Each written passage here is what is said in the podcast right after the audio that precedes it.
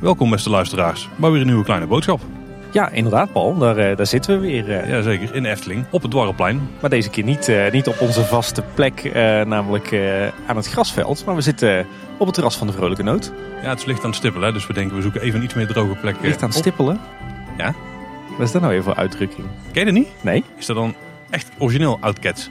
Of wolks? Misschien dat het daarin Ah, zit dat zou kunnen. Er valt een heel klein beetje regen uit de lucht. Ah, kijk, hey, weer wat gele- geleerd. Op zich ook een prima eh, opnameplek. Alleen er zal af en toe een keer een stoomtrein voorbij komen met een stoomfluit. Dus eh, Ja, maar Denk- eh, de halve cirkel ook wel last van. Hè? Ja, dat is waar. Ik, denk, ik, ik hoop dan maar dat onze luisteraars dat, dat kunnen waarderen. Hey, het is weer eh vrijdag namiddag als we dit opnemen. Dus de hoogste tijd voor een, een nieuwsaflevering. Ehm, en er wordt inderdaad hoog tijd, want het is alweer drie weken geleden dat we een nieuwsaflevering hebben opgenomen. Ja, ik ben er heel even tussenuit geweest. Hè? Ja, jij bent eh, op vakantie geweest hè? Ja, ja, het was eh, eigenlijk de bedoeling om een klein vakantietje te houden, maar uiteindelijk was het best een flinke geworden. We zijn eh, tien dagen naar Schotland geweest, met de camper weer aan het rondrijden geweest. Kijk aan. Ja. Tof, hoe was het? Ja, dat was heel goed. Best afwisselend landschap vond ik ook. Dat had ik niet verwacht van tevoren. Ik denk dat is gewoon heel veel groen en eh weids, maar het was juist heel dor en de afgewisseld met hoge bergen, ook hele weidse vlaktes en zo. En ja, wel heel veel van die meren waar je langs rijdt, hè. die Ja. loks. Daar heb je na een eh, keer of drie, ken je dat trucje wel? Heb je Nessie gezien? Ja, de kinderen zeggen van wel, maar ik geloof het niet, want eh, volgens hun was het ook een heel ander log. Dus Ah, Oké, ja. ja. ze zochten gewoon in ieder water naar Nessie. Nee, niet gezien. Nee. Maar was wel heel, eh, heel tof. Ook in Edinburgh geweest toevallig? Ja, ja, ja, ja.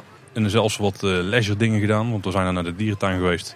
En ik ben in een Sea Life geweest, niet in Edinburgh, maar in, zo wat was dat? Onderaan Loch Lomond ergens, of Loch Lomond, zoals ik de dat moet dat zeggen. klinkt volgens de meer eh Schotse, ja. Ehm, maar dat was niet echt noemenswaardig verder. Oké. Nou, Dat zijn Sea Lives vaak niet, hè? Nou ja, ik heb wel eens een leuke meegemaakt, maar dit was wel echt een hele kleine. Het is een best wel groot gebouw, maar alleen op de onderverdieping daar zat de Sea Life. En de rest was een bioscoop en eh, ja, allemaal andere dingen. Oké. Dat is wel grappig. Wij zijn, ik denk een jaar of acht geleden ook eh, op vakantie geweest naar Schotland. Maar toen hebben we volgens mij letterlijk het tegenovergestelde gedaan van jullie. Toen hebben we namelijk eh, eh, één dag een Highland Tour gedaan. En de andere negen dagen van onze vakantie zijn we in Edinburgh en omstreken geweest. Dat is wel net andersom, ja. Eh, is het overigens niet de eerste keer dat wij elkaar zien, hè Paul, vandaag? Nee, we zijn vakantie. samen naar de Efteling geweest, hè? Ja, met, met al onze dames. Ja, wat natuurlijk een goede reden, want dat was onze, ons excuus om in de oude tuffers te gaan. Ja, precies. Wat ook meermaals moest, voor Ja, de kinderen natuurlijk. Jij was volgens mij net, eh, net eh, vijf minuten terug van vakantie. Hè? Dat was een beetje Nou, we hadden er idee. dan een klein nachtje op zitten. Eh, ja, toen geen aflevering opgenomen. Ook geen live verslag van, de, van onze eerste ritervaring in de Oude Tuffers Ja, overigens. ik moest nog even laten bezinken, denk ik. Ja, ja. en sowieso we waren op pad met zes vrouwen in totaal. Dus dan weet je wel wie er in de lead zijn. Ja, ja, ja. Wij zeker niet. Nee. hey, we hebben een paar huishoudelijke mededelingen voordat we erin gaan duiken. Ja. Tim, jij zat in de Team Talk in de afgelopen aflevering. Ja, klopt inderdaad. Eh, vorige week maandag, Team Talk 66. Ik was gevraagd door Thomas om, eh, om een keer te figureren in, eh, in, in een aflevering van Team Talk. En nou, het was heel anders dan een kleine boodschap maken. Maar het was eigenlijk best wel leuk. En misschien ook wel goed om even te melden. Een aantal afleveringen geleden te melden dat de Dutch Podcast Awards weer aankwamen. Ja. En dat je daar ook eh, podcastvrij voor kon nomineren. Nu is de enige pretpark podcast die is genomineerd is Team Talk. Ja. Dus wil je de Nederlandse pretpark podcast een hart onder de riem steken. Nou, dan kun je je stem natuurlijk op Team Talk uitbrengen. En eh, kijk even in de andere categorieën ook wat daar eh, zit wat jou, eh, ja, wat jou wel aanstaat. En stem er absoluut ook op. Ja, podcastawards.nl, daar kan je stemmen. En wat ook wel leuk is, Bart Baan, een, een bekende YouTuber hè, die vaak in de Efteling komt, die is een, nieuwe serie begonnen. Die heet Het Verhoor.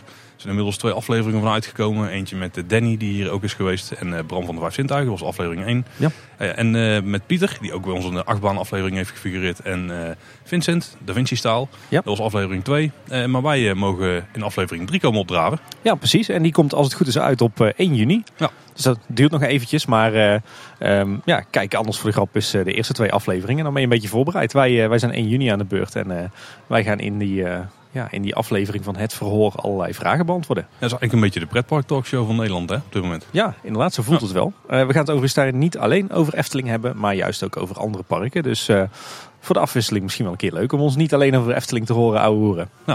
Nou, en mocht je dat nou heel erg leuk vinden om ons niet over de Efteling te, te horen ouwehoeren. Lekker bruggetje, Paul. Ja, dat is een hele goeie. En we hebben een nieuw eh, podcast-initiatief, maar we verwachten er absoluut niet heel veel van, want we gaan het niet heel vaak doen. Eigenlijk een, eh, een proefballonnetje wat we gaan oplaten, toch?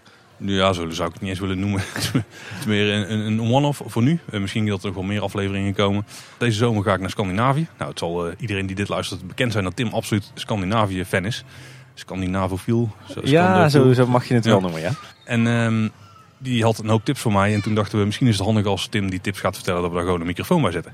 Ja, dan kunnen we meteen eh, niet alleen Paul, maar ook andere eh, luisteraars van ons eh, er hun voordeel mee doen wanneer dat zij toevallig plannen hebben om ooit eens een keer die kant op te gaan. Ja, precies. En omdat het dus een podcast is die niet over de wereld van de Efteling gaat... hebben we die de buitenwereld genoemd. En die kun je binnenkort ook vinden. Dus we zullen alle details wel delen op de social media. Het is dus geen kleine boodschap. We gaan ook absoluut niet minder kleine boodschap afleveringen maken. Nee, nee, nee, dat is absoluut niet de bedoeling.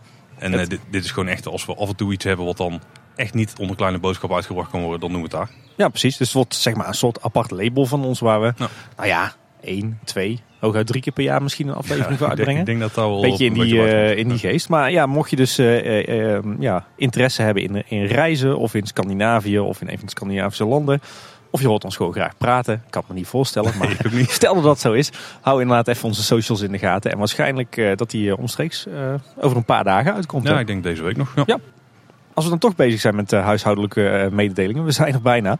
Ehm, vergeet je niet in te schrijven voor onder de viering van onze honderdste aflevering. Hè? Die zit er binnenkort aan te komen. Ja, en dan moet ik wel een kleine bekentenis doen. Ik heb hem enigszins misgerekend, denk ik. Oh. ja, ik had uitgerekend dat we eind juni dan ongeveer zouden uitkomen qua aflevering. Ervan uitgaan dat we misschien nog een bonusaflevering of twee zouden uitbrengen.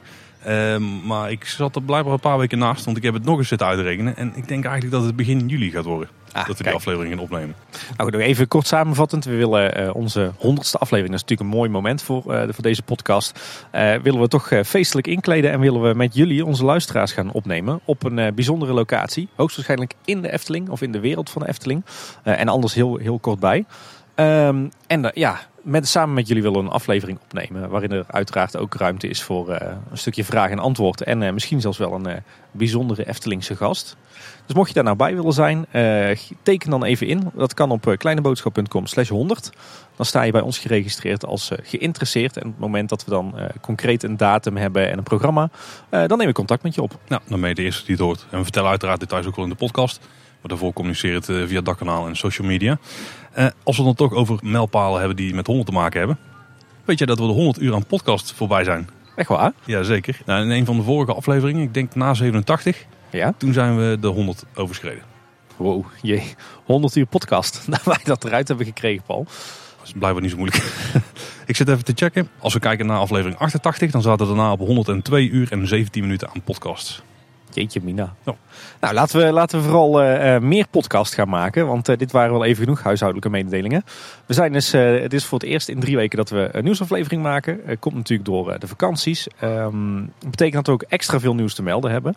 Ehm, en de, de bedoeling is wel, Paul, dat we het nu voorlopig weer even weer terug gaan naar een regime waarbij we om de week een nieuwsaflevering doen. Hè? Ja, dat is wel, dat is wel het plan, ja. ja, ja. We hebben wel het geluk dat ze niet een nieuwe attracties hebben aangekondigd of zo. Nee, precies. Dus dat valt er maar mee. We, we hebben desalniettemin genoeg te melden. Maar voordat we eh, naar het nieuws gaan, eh, misschien goed om nog even een stukje follow-up te doen op onze ja, vorige afleveringen. Een paar dingen, ja. Even vooraf. We hebben op de geschiedenisaflevering wat follow-up gekregen. Die nemen we mee in de volgende geschiedenisaflevering. Ja, in deel Dan, 2, want die moeten we nog opnemen. Ja. Dus het is wel eh, leuk om dan meteen eh, al jullie vragen te kunnen beantwoorden. En, eh, en ook een paar interessante correcties die we hebben gekregen mee te nemen. Ja, mocht je daar dus nog iets voor hebben, laat het absoluut weten. Want dan kun je het de volgende eh, opname meteen meenemen. Ja, precies. En eh, die geschiedenisaflevering die komt eh, volgende week uit. Oeh, dat is echt, eh, dat, is- dat doen we niet vaak, hè, dat we vooraf bekendmaken hoe en wat. Ja, maar nee, ik, ik, ik hoop dat de mensen hierop zitten te wachten. Dus eh, Volgens mij wel. Maar aflevering 85, dat was het nieuws. Daar hadden we het over dat Google Maps, ehm, dat je daar nu de nieuwe foto's kunt kijken van eh, de Efteling. Ja. Heel tof. Ehm, maar die kun je niet altijd zien. Maar blijkbaar is de tip, Wouter van Hoorn die gaf hem aan ons, om de foto's in Google Maps te bekijken, zorg dat in het menu de functie Wereldbol aanstaat.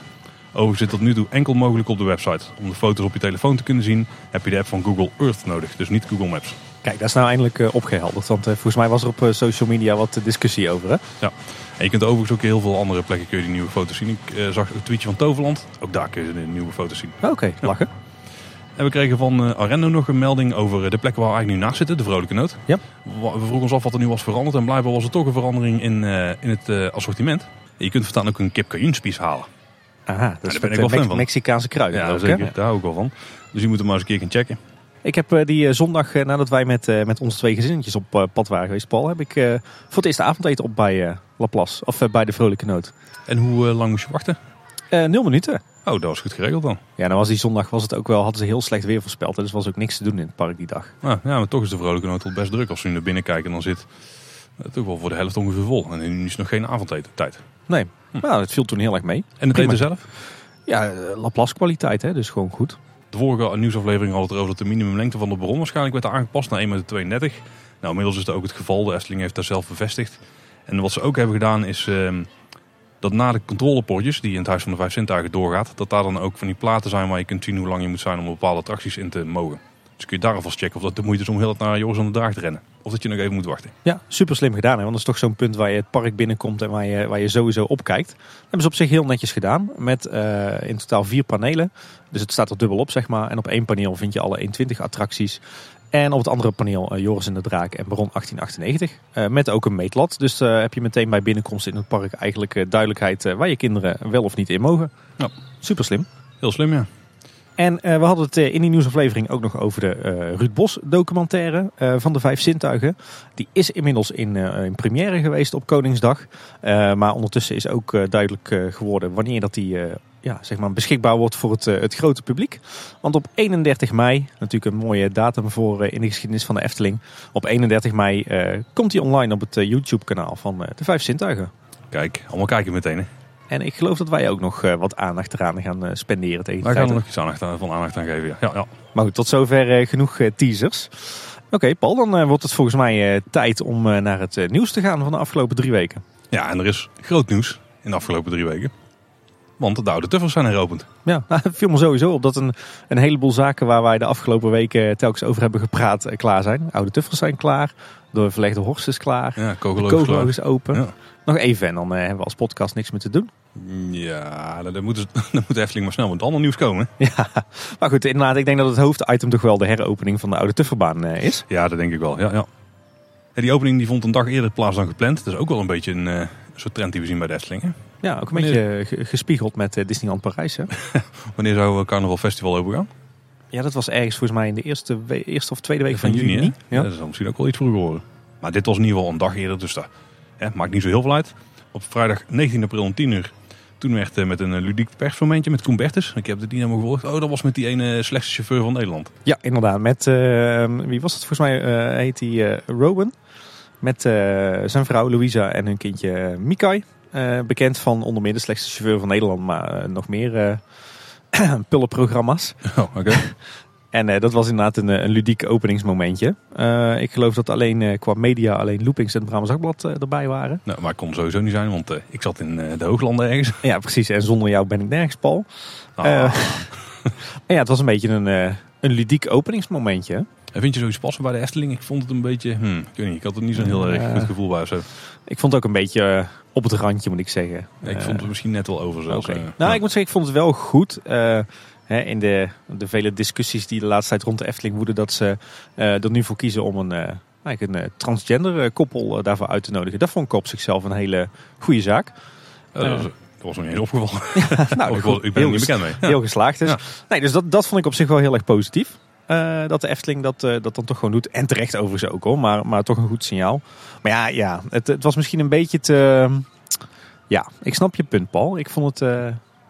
Ja, het is, dat is dan misschien ook mijn eh, heel erg generaliserende mening. Maar zo'n SBS 6-achtig showtje, dat past er niet echt bij de Efteling, weet je wel. De Efteling staat er gewoon Nee, meer voor smaakvol. in. Eh, Dus, eh, ja, daar heb je eigenlijk wel gelijk in.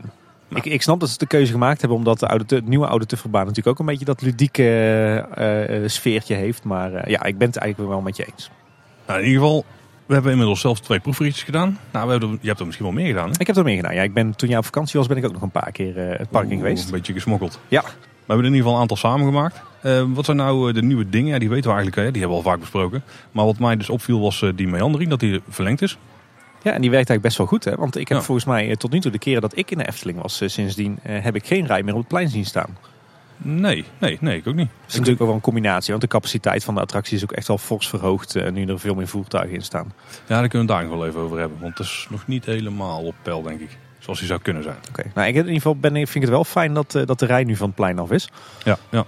Ja, en je hebt dan die, eh, die splitsing. Hè? Als je voordat je bij de operator, eh, of eigenlijk als je ervoor staat voor het operator hokje, dan kun je links of rechts. En dan moet je nog een klein stukje wachten. Ik denk nog een voertuig of uh, nou, misschien 6, 7 of zo. Oh. En dan kun je instappen. Dus het is wel heel moeilijk om te uit te mikken bij welk voertuig je uitkomt. Ja, dat hebben we zelf ook een beetje eh, mee mogen maken. Ja, ja. Want, eh, mijn dochtertje had een, eh, had een voorkeur voor een blauwe auto. En het was nog best wel een, eh, een gepuzzel om eh, dat voor elkaar te Dat krijgen. was wel gelukt uiteindelijk. Hè? was wel gelukt uiteindelijk, Door ja. mensen voor te laten gaan totdat er een blauwe was. ja, precies. Ja, dat is inderdaad dan de manier om het te doen. Ja. Het is moeilijk om het eh, echt van voor, vooraf uit te mikken. Ik vond trouwens ook eh, dat, dat er hele leuke bordjes eh, hangen in het stationsgebouw. Hè?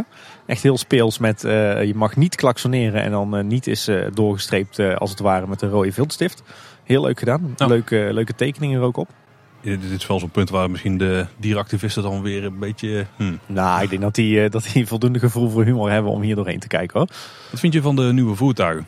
En de manier waarop die zijn aangekleed individueel? Ik vind het, eh, ik vind het super. Ja, ik vind het ook niet zo in your face uiteindelijk. Nee, nou wat ze hebben gedaan, het is wel leuk. Het, het zijn eigenlijk twee standaard modellen, hè? zeg maar de, de vrachtwagen of de autobus en eh, de pick-up. Eh, maar ze hebben die, die heel mooi eh, ieder een eigen karakter gegeven door ze in een bepaalde pasteltint te, te verven. En, en ja, ieder voertuig heeft zijn eigen naam. En, en dat verwijst weer naar een bepaald ambacht.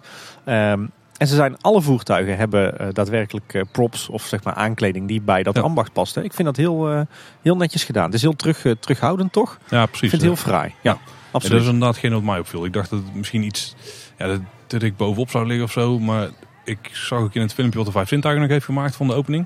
Of in ieder geval van de nieuwe, nieuwe tuffers. Dat, dat ze niet te overboord zijn gegaan om te voorkomen dat mensen juist echt... Of dat vooral kinderen heel graag in specifieke voertuigen zouden willen. En dat daardoor allemaal ja, opstoppingen en zo ontstaan. Ja, het voorbeeld werd gegeven van we hebben de brandweerauto niet echt als brandweerauto aangekleed met zwaailichten en dergelijke. Ja, en om, te voorkomen dat, eh, dat iedereen dan vervolgens in die brandweerauto eh, wil. Wat ik me heel goed kan voorstellen. Eh, maar nee, ja, ik vind het heel vrij. Ik vind juist eh, dat ze ervoor hebben gekozen om, om ieder voertuig zeg maar, een andere identiteit te geven. Eh, en om dat dan zelf zo uit te werken. Niet alleen in een, eh, in, in een leuke ludieke naam en een nummerbord. Maar juist ook in, eh, in die aangepaste decoratie. Dat vind ik echt wel die 9 plus ervaring waar de Efteling het eh, toch eh, vaak over heeft. Dat is wel net even dat stapje meer. Het, het, het hoeft niet, maar de Efteling doet het toch. Wat ik ook wel een eh, tof detail vond. Maar eigenlijk is het niet echt een detail, maar meer een noodzaakje. In het voertuig, of in het nummerbord van het voertuig zit ook echt het voertuignummer verwerkt. Dat is het laatste, de laatste twee cijfers van het nummerbord. Ja, dat zag je inderdaad ook in die korte docu Ja. van de, de vijf zintuigen. Had ik, was mij zelf nog niet opge, opgevallen, maar dat is wel heel slim, ja. ja. Ja, het viel me wel op dat het steeds was een woord en dan kwam er nog iets achteraan. Maar ik had niet echt bij stilgestaan dat dat al een zinnig nummer was. Heel slim. Wat mij ook opviel aan de voertuigen is dat het eh, een stuk eh, veiliger is.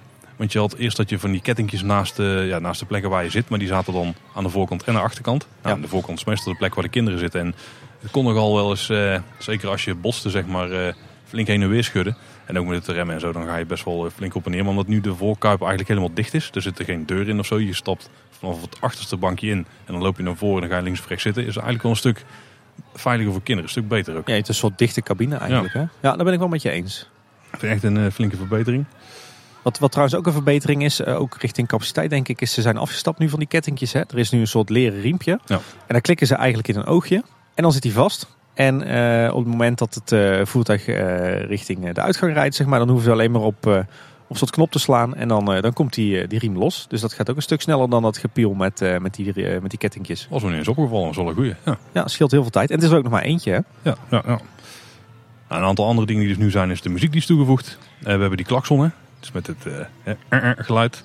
Weet je wat mij daar trouwens opviel, Paul? Ehm, ze, ik vind ze nog vrij stroef. Ik merkte dat, dat mijn oudste dat die, dat die eigenlijk nog niet genoeg kracht had om hem echt goed in Ja. te drukken. Ja, had ik ook gemerkt, ja. ja.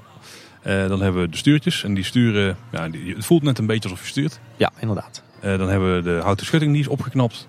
Eh, er zitten ook kippen bij die machine daar in het, in het schuurtje, zeg maar. Ja, en iedereen die, die klaksoneert daarna, maar die zijn statisch. Hè? Ja. Dan hebben we uiteraard de effecten die zijn toegevoegd. Zullen we daar nog wel even over hebben. En die schakelkasten waarvan wij bang waren dat je die overal... ja, dat je het heel duidelijk zou gaan zien. Die hebben ze aangekleed met kisten. ja, hebben ze heel netjes gedaan. Dat Ja. past heel mooi in dat, beetje dat landelijke sfeertje. hè?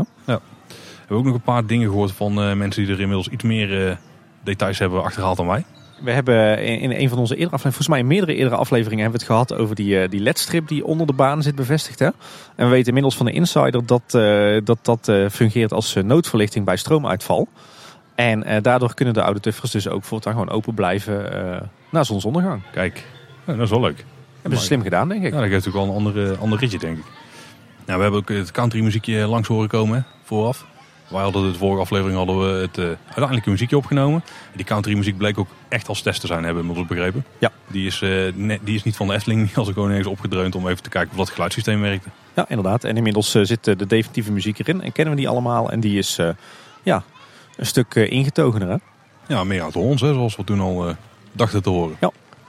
Uh, we kregen ook wat meer uitleg over uh, de besturing van de attractie. Uh, want de besturing die er nu in zit, die houdt door middel van allerhande sensoren de afstand tussen de voertuigen onderling in de gaten. En die kan dus in, het, zeg maar in de, de besturing van de attractie stuurt die de afstand tussen de voertuigen onderling bij. Door middel van versnellen en vertragen. En dat hebben wij zelf ook tijdens verschillende ritjes al gemerkt. Hè? Dus het systeem houdt zeg maar zelf de afstand tussen de voertuigen in de gaten, zodat die optimaal is. Ik vind het vooral heel slim in het begin, want dan uh, je hebt twee voertuigen die ongeveer tegelijk wegstarten. En die eerste die rijdt dan wat harder weg en die tweede die holt er rustiger achteraan. En als de afstand lang genoeg is, dan gaat hij ook snelheid maken en dan uh, je op hetzelfde tempo er doorheen. Ja, en ik heb ook het idee dat ook richting de uitgang dat er, dat er ook gebufferd wordt. Het is dus niet meer zo, net zoals bij de oude, oude Tufferbaan, dat je in één klap doorrijdt naar, de, naar het, het einde zeg maar, van de baan en daar met horten en stoten tot stilstand komt in een, eh, in een file. Eh, maar je wordt hier eigenlijk, je, je remt langzaam maar zeker af. Hè? Dus eh, ze houden ook die, die afstand bij de, zeg maar, richting de uitgang in de gaten. Dat doen ze heel slim. Oh. en dat werkt met, met sensoren langs de baan. Die zien waar de voertuigen zijn en die, die koppelen dat terug aan de besturing. maar er zitten ook op sommige plekken wat, wat plaatjes met drie bouten bevestigd op de baan. En die kunnen de voertuigen zelf dan, dan weer lezen. Dus zo praat het systeem met elkaar. Ah, Oké, oké. En wat zijn in, in, het algemeen de reacties die jij hebt gehoord? Ja, heel wisselend. Hè? We de, uh, over het algemeen heb ik het idee dat is de, de liefhebbers zien. Uh, het merendeel is wel enthousiast. Uh, meningen die denk ik wel overeenkomen met die van ons, maar daar zullen we het zo over hebben. Ehm, wat ik wel bij veel mensen hoor is kritiek op het feit eh, dat er niet meer zelf gestuurd kan worden. Mhm. Maar goed, we weten inmiddels ook weer uit die, die korte docu van de vijf zintuigen dat, dat de Efteling wel degelijk in instantie op zoek is geweest naar voertuigen die wel konden sturen. Maar dat die eigenlijk niet op de markt verkrijgbaar zijn. Zeker niet als, eh, als je eisen stelt aan, eh, aan, eh, ja, zeg maar aan duurzaamheid. Dus aan hoe lang kunnen ze, kunnen ze rond blijven rijden, hoe lang rijden zonder storingen. Dus het blijkt eigenlijk wel dat dat, dat hele zelfsturen, dat dat juist ervoor zorgt dat er meer onderhoud nodig is. En dat ze ook gevoeliger zijn voor schade en storingen. En dat er waarschijnlijk van de oude oude tuffers dus heel veel van de baan afgehaald zijn. Ja, precies kan ik me wel zeker iets voorstellen. Ja, ik moet zeggen dat ik... Ik mocht al zo niet, sowieso niet sturen van de kinderen natuurlijk. nee. Maar ik mis het niet echt. En uiteindelijk is het ritje er ook al soepeler door. Absoluut. Ja, vind ik ook. Want wat vinden we er zelf nou van? Uh, ik moet zeggen, ik ben, uh, ben eigenlijk heel erg enthousiast. Ik moet wel zeggen, als dit nu als nieuwe attractie uh, was neergezet... dan had ik misschien gezegd van... nou, ik vind de, de, de, die interactieve effecten langs de baan vind ik, uh, is maar minimaal voor een nieuwe attractie. Maar ik denk als je bekijkt van joh, dit is uh, een grote onderhoudsbeurt. Want dat is het uiteindelijk. Hè. Um, en ik zie wat ze er dan van hebben gemaakt. Dan, dan ben ik wel heel enthousiast. Kijk, je ziet steeds meer van dit soort banen in Europa verdwijnen. Uit, uit allerlei pretparken. Omdat ze dus niet meer leverbaar zijn. En omdat ze heel erg onderhoudsgevoelig zijn. Ik had dat eerlijk gezegd bij de Efteling ook wel verwacht. Um, zeker in de wetenschap dat we straks aan de, aan de oostkant van het park een strookrijk gaan krijgen. Hè. Dus er gingen ook verhalen dat die in de weg zou liggen voor die verbinding met het strookrijk. En dan vind ik het hartstikke uh, tof dat de Efteling er toch voor heeft gekozen van joh, we gaan die baan handhaven. Um, we gaan er meteen voor zorgen dat er een compleet nieuw attractietype uh, op komt te staan. Zodat we weer jaren door kunnen, zodat we weer capaciteit hebben. En om dan ook nog te zeggen van nou dan gaan we en uh, voertuigen ieder een eigen karakter geven. Die gaan we aankleden. we gaan werken met muziek. We gaan een aantal interactieve scènes toevoegen. Ja, dat voor, voor een onderhoudsbeurt vind ik dat echt fantastisch. Kijk, en natuurlijk eh, kan je zo je vraagteken zetten bij bepaalde onderdelen. Hè, maar nu ik hem een aantal keer heb gedaan, moet ik zeggen dat hij toch wel heel erg vermakelijk is. Dat hij een hogere herhaalwaarde heeft dan, dan de vorige oude tuffer. Hè, omdat er toch meer te zien is en meer te doen is dan alleen het sturen. Ja, en ik vind eigenlijk de voertuigen met hun, hun verschillende kleuren en de verschillende bestikkeringen en al die attributen, ik vind ze gewoon hartstikke, hartstikke leuk. En het, op de een of andere manier heeft het ook een soort van herhaalwaarde, omdat je ieder voertuig een keer gedaan wil hebben of zo. Ja, nou, de laatste heb ik minder. Ik, maar ik ben wel heel enthousiast over de, ja, eigenlijk de, upgrade die het heeft gekregen. Want uiteindelijk als je gewoon het ritje gaat doen, dan is het nog steeds de oude, oude tuffer. Als je erin zit en je maakt gewoon je rondje, het gaat wel echt om het maken van het rondje. En dat er scènes aan de kant staan, is eigenlijk maar een beetje bijzaak. Gewoon echt, eh, echt een leuke gaatje, zeg maar. Ja. ik kan me wel voorstellen, hè, als je er inderdaad voor, uh, voor gedwongen bent om uh, het sturen los te laten. Dat je zegt van nou dan houden we een soort van rondritje door een parcours waar verder eh, wat kabbelende beekjes zijn en wat bloemetjes. Dat je dan als Efteling zegt van nou dat vinden we wel erg minimaal, laten we iets gaan toevoegen. En dan vind ik het een, het hele geslaagde keuze dat ze voor deze vorm van interactiviteit hebben gekozen. Ja, kijk, het tuteren ook dus misschien nog wel een van de nadeeltjes die eraan zitten. Want het is best vervelend. Als je aan de kant staat bijvoorbeeld bij het laatste stuk. Dan staat iedereen staat ook gewoon op de ding rammen. Want er is niet zo heel veel anders te doen. Want de uitstappen gaat nog een beetje traag. Dus er is Ja. daar nog steeds file. Maar volgens mij kun je ook pas gaan tuteren als je het station uit bent. Dus voor Ja, de mensen waar je instapt, daar is het wel prettig. Dat is wel goed geregeld. En, maar tijdens de rit zelf, ja, het zit gewoon in je auto. Hè. Het geluid blijft binnen jouw auto, dus binnen jouw voertuig. Ja. Dus als je rijdt, dan heeft de, de rest van de Efteling er geen last van, zeg maar. En ja, ik, ik zeg al, het, het ritje zelf is gewoon nog steeds al, het is gewoon een tof ritje. Kinderen zitten daar graag, die zitten gewoon aan het stuurtje te draaien. Die interesseert echt helemaal niks dat je kan sturen of niet. Ik denk dat ze nog niet eens doorhebben dat, dat ze niks doen. Ik, nee, ik heb het idee dat veel kinderen inderdaad wel gewoon aan het stuur draaien. En het ook de indruk hebben dat die gewoon werkt nog. Dus Ja. dat hebben ze wel slim gedaan. En eh, ja, je hebt die titels dan, eh, die zijn inderdaad nog een beetje stroef. Eh, wat ik ook heel tof vind trouwens, want we, hebben, we kunnen het daar nog wel even over de muziek hebben. Maar ook de, het geluid van de motor, die hoor je ook in de auto. Ja, inderdaad. Dus dat is ook eh, wel een verbetering ten opzichte van eerst. Ik vind de auto van de binnenkant wel een beetje... Ja, het is gewoon echt een, een kunststof bak waar je in zit. ja, klopt. Dat is, dat is dan wel een beetje jammer. Dat was misschien bij de auto Tuffers wel iets beter. Maar de voertuigen zelf vind ik... Ik denk dat ik het een upgrade vind van wat het eerst was. Het is inderdaad Absoluut, veel subtieler. Ja. De kleuren zijn veel subtieler, zeg maar. Eh, veel meer variatie. Ja, achteraf gezien zagen die T-fortjes er toch ook niet uit. Ja, ik vind deze ook gewoon echt wel mooi. Ja. Ik vind het wel leuk dat we nou die oude, die oude blauwe T-fort terug hebben gekregen als een soort van eerbetoon aan de echte oude. Maar ik ben vooral heel erg blij dat deze attractie behouden is. Ehm, want ja, ik denk dat de Efteling echt zeker in het Ruigrijk wel wat goede kinderattracties nodig heeft. En dat dit in de basis ook een ijzersterke pretparkattractie is die je zeker in je aanbod, aanbod moet hebben. Want de Efteling heeft de laatste jaren natuurlijk heel veel achtbanen toegevoegd. Nou, attracties voor de, voor de, wat, eh, zeg maar voor de tieners, twintigers.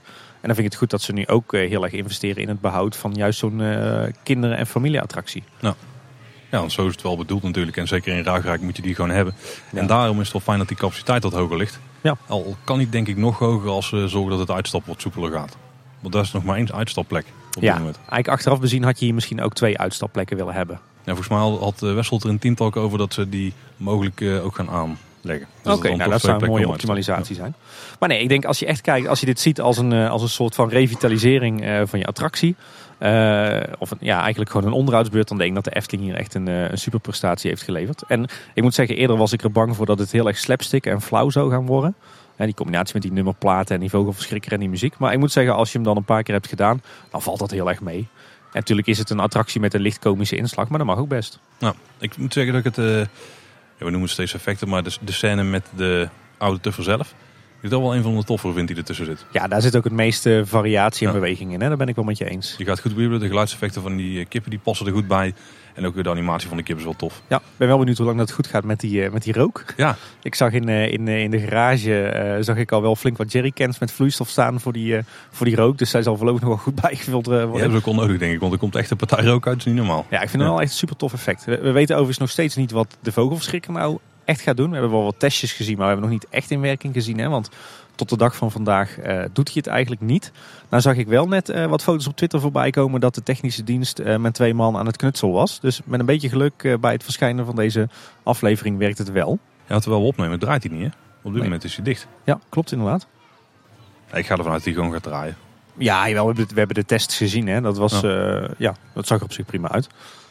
En wat me ook opviel was dat ehm, het remmen nog niet even soepel gaat. Want dat was wel een van de nadelen die de oude, oude tuffers hadden. Daar stond je echt heel abrupt stil. En het is nog steeds best wel, gaat best wel goed in de remmen, zeg maar. Ja, klopt inderdaad. En er is ook een klein bossingje geweest, hè? Ja, ik geloof inderdaad in, eh, in een van de, volgens mij eh, daags na de opening is er ook een soort van kopstaartbotsing eh, geweest. Maar het zag er voor mijn gevoel meer uit alsof daar ook softwarematig iets nog niet goed was. Want Ja. alle voertuigen stonden echt kop aan kont en dat moet eigenlijk niet kunnen natuurlijk. En Loopings had, er, die had erover dat er ook nog een hoop kinderziektes in zaten. Maar Ja, ze hebben dat, ik geloof dat de Efteling daar wel op heeft gereageerd. En de Efteling heeft gezegd van, eh, want de attractie is nu ook een paar dagen dicht. Eh, er is niet echt sprake van storingen, maar ze zijn vooral nog bezig met het, eh, het beter inregelen van het systeem. Dus dat zal dan de besturing van de attractie zijn. En daar zijn ze nu inmiddels volgens mij twee dagen mee bezig. En de bedoeling is dat die op korte termijn open zal moeten gaan. Hopelijk dit weekend. Ja. Je wat ik trouwens ook nog wel leuk vond om, eh, om te horen? Eh, we hebben hem al een paar keer aangehaald. Eh, de Vijf Zintuigen heeft eigenlijk een paar dagen na de opening ook nog een soort van mini-docu gedraaid over deze deze onderhoudsbeurt, zeg maar, of eigenlijk deze vernieuwde attractie. Mhm. Daarin spraken ze met Stefan, een van de ontwerpcoördinatoren. En daar kwamen op zich wel een aantal leuke dingen voorbij. Zo eh, hoorde ik eigenlijk voor het eerst dat dit attractietype eigenlijk eigenlijk al sinds de jaren 20 van de vorige eeuw bestaat. Dat die ooit eh, gepatenteerd is eh, door een ondernemer die hem eh, voor Coney Island heeft gebouwd. Ja, weet je wat wel grappig was aan de patent? Want er zat een tekeningetje bij in die video. Ja. Leek meer een beetje op het testtrack systeem. Waarbij er dus een soort stang onder de baan gaat. Of Ja. verdwijnt en daar op een rail zit. Ja, eigenlijk een beetje zoals de, de ouderwetse racebaantjes, zeg maar. Ja, ja inderdaad. Ja. Ja, dat vond, vond ik leuk om te zien. Want ik dacht altijd dat, dat de oorsprong echt bij Mack lag. de producent van het voor, vorige systeem, zeg maar. Ehm, en wat ik, wat ik eigenlijk nog het allerleukste vond eh, om te zien... is dat er dus daadwerkelijk, wat wij ook al dachten... dat de inspiratie voor eh, deze upgrade... met, eh, met die interactiviteit met met name de kippen... Dat, dat daar een originele prent van Henny Knoet... eigenlijk inspiratiebron voor is. Hè? Die, Ja, inderdaad. Ja. die Ja. prent heb ik ook een paar keer voorbij zien komen op een aantal plekken. We ook een aantal keer aangehaald volgens mij. Ja, precies. Daar zie je een, een oude tuffer op een aantal kippen afstuiven die dan verschrikt alle kanten op stuiven. En inderdaad, dat blijkt een inspiratiebron geweest te zijn voor, voor de ontwerpafdeling. Ja, verklaart misschien wel de grote hoeveelheid aan kippen. Ja. Eigenlijk zijn het allemaal kippen en een paar hazen en de vogelverschrikker. Eigenlijk, eigenlijk is het wel heel erg sneu dat Henny Knoet eh, al een paar jaar dood is. Hè? Voor- eh, het is een beetje een eh, publiek geheim dat hij eh, eh, uiteindelijk met behoorlijk vast frustratie is gestorven. En als je dan ziet dat na zijn dood dat toch eindelijk die grote Pardoes-attractie gerealiseerd is, hè, Symbolica. En dat nu ook de oude tuffers een enorme upgrade hebben gekregen na eigenlijk op, op basis van zijn originele idee. Dan zijn dat toch wel twee hele mooie eerbetonen. En het is Ja. jammer dat, eh, dat Henny Knoet dat zelf niet meer meekrijgt, denk ik. Ja. Maar al met al, geslaagde onderhoudsbeurt? Ja, zeker. Ja. Ja, vind ik ook. Hoe vaak ben jij de afgelopen dagen tot acht uur in de Efteling geweest? Nul keer. Nul keer. Oh. Ja, acht uur heb ik ook niet gehad. Ben wel een keer tot een uur of zeven of zo eh, hier geweest. Oké. Volgens mij heb ik toen de laat... Dankjewel, eh Stoomtrein. Volgens mij heb ik toen wel de verlaten Aquanura gezien. Ja, jij vraagt mij dit nu natuurlijk, Paul, omdat we eigenlijk midden in een proefperiode zitten. Hè? Want van eh, 13 april tot en met 5 mei, dus als deze aflevering uitkomt, eh, is dat gisteren. Ehm, is er sprake van een proef in de Efteling waarbij een deel van het park eh, niet tot 6, maar tot 8 uur open is. Ja, ik ben dus zelf op zo'n dag geweest, dat, eh, volgens mij de eerste avond. Toen kwam ik Danny tegen, die heeft er ook een vlog over gemaakt over die dag. Ja, was. Eftelflex, ja, Ja. inderdaad. En eh, het viel me op dat het toen best rustig was. Maar dat is eigenlijk altijd. Hè. Als de Efteling wat langer open is, dan moeten mensen daar aan wennen of zo. Of het was volgens mij ook nog geen vakantie op dat moment. Nee, inderdaad. Dus eh, wat mij toen opviel eh, was dus dat het best... Ja, het was rustig. Dat viel eigenlijk gewoon op. En heel veel mensen die gingen gewoon om zes uur richting uitgang. Ja, ik denk dat toch inderdaad, wat jij zegt, het is een stukje gewenning. Ja. Het is vaker zo hè, bij de Efteling. Als er eh, met, met de, win, met de winter, eerste winter Efteling, die was eigenlijk vrij snel een succes na, na de eerste weekenden die, die echt niks voorstelden. Maar, maar zeker met de jaar rond openstelling en de zomeravonden, het, het, de zeven mijl zomer. Eigenlijk iedere keer als de Efteling een uitbreiding van de openingstijden doet, dan, dan duurt het een aantal jaar voordat het echt bij het grote publiek eh, tussen de oren zit. Maar ik kan je ook wel vertellen, die eerste avond Negenpleinenfestijn dit jaar... gaat ook weer een rustig avondje worden. Ja, precies, dat is ook zo. Nou, overigens, de reden waarom ik, het, eh, waarom ik geen enkele keer tot acht uur ben gebleven, is omdat het eigenlijk gewoon een heel onhandige tijd is voor ouders met jonge kinderen. Want juist tussen zes en acht zijn juist een beetje de uurtjes waarin je gaat eten en je kind op bed gaat leggen. En dan heeft het ook weinig zin meer om een oppas te regelen. Ik moet zeggen, voordat wij kinderen hadden, als het dan bijvoorbeeld 7 mijl zomer was, dan gingen we nog wel eens eh, na het eten sprongen even op de fiets om eh, als toetje nog wat, eh, wat achtbanen te doen in de Efteling, zeg maar. Maar nu met kids is, is ja, eigenlijk die verlenging van de openingsduur met twee uur is, ja, is niet heel handig, zeg maar, voor mij persoonlijk. Maar je kunt toch wel een uurtje rekken of zo. Eet je lekker in het park. Ja, dat is waar. We hebben, ja, dat- nou, mooi. trouwens, dat hebben we wel gedaan vorig weekend, ja. Oh, ben ik toch wat langer gebleven dan, eh, dan, eh, dan, dan zes uur, ja. Was het toen druk? Eh, nee, maar Dat dat, ook door de, door de weersvoorspellingen eigenlijk. Oh ja, ja. Want, toen heb je hier zitten eten. ja. Ah. Heb, jij, heb jij de indruk dat het een succes is? Of, of, of is het echt werkelijk al die dagen rustig geweest? Ik moet eerlijk zeggen dat ik daar niet echt een hele goede indruk van heb gekregen. Omdat ik zelf dus weg ben geweest. Dus ik kon het niet echt in de gaten houden of zo. Dus ik, ik zou het even moeten gaan checken. Maar Ja. volgens mij loopt de test weer in Nederland af, hè? Ja, ja het is, eh, het is een, zeg maar als deze aflevering uitkomt, dan, eh, dan is hij al voorbij. Ah, jammer. Ik moet zeggen, de, de, de periode 13 april tot en met 5 mei is wel ontzettend druk geweest, in ieder geval overdag. Ja, Dat zeker. is wel logisch hè, vanwege de Nederlandse paas- en meivakantie, maar ook de Belgische, de Franse en de Duitse vakanties. Eh, het was toch geregeld dat alle parkeerterreinen vol stonden, viel mij op. Maar ik durf ook niet te zeggen of dat, eh, of dat die mensen allemaal bleven hangen. Ik weet dat er de eerste paar dagen dat er vanuit de fanzine behoorlijk wat online werd gezet over, oh kijk eens het park is uitgestorven. Maar daarna is die verslaglegging zeg maar is een beetje gestopt. Dus ik durf ook niet te zeggen of het nou echt zo geflopt is als het de eerste paar dagen leek te zijn. Nou, het zal ook niet helemaal de reden zijn hoor, maar het is denk ik ook wel een beetje om iedereen tegemoet te komen die zegt van, oh het is veel te druk en ik kon niet alles doen. Want je hebt dan wel gewoon de mogelijkheid om langer te blijven hangen. En dan heb je alle, alle tijd om alles te doen. Want anders is het ja. in één keer... Ja, tenminste, als je de juiste dingen uitkiest. Want delen van het park zijn natuurlijk gesloten. Dus de achtbaantje moet je wel uh, overdag doen. Maar je hebt in ieder geval dus aan het eind van de dag nog de kans om gewoon alles te doen wat je overdag niet kan doen. Ja, misschien is dat dan uh, om klachten te voorkomen zal niet de reden zijn. Maar het zal wel helpen. Kijk, ook al blijf je niet die twee uur. Die kans was er wel. Dus dan mag je er ook niet over klagen.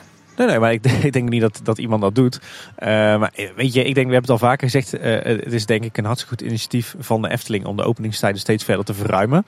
Ik vind ook, ook vanuit de Efteling ook logisch. Hè, want uh, wat ze natuurlijk proberen is de drukte bij het uitrijden te spreiden. Ja, ja. maar ook om ervoor te zorgen dat mensen hier eten en niet thuis of bij McDonald's.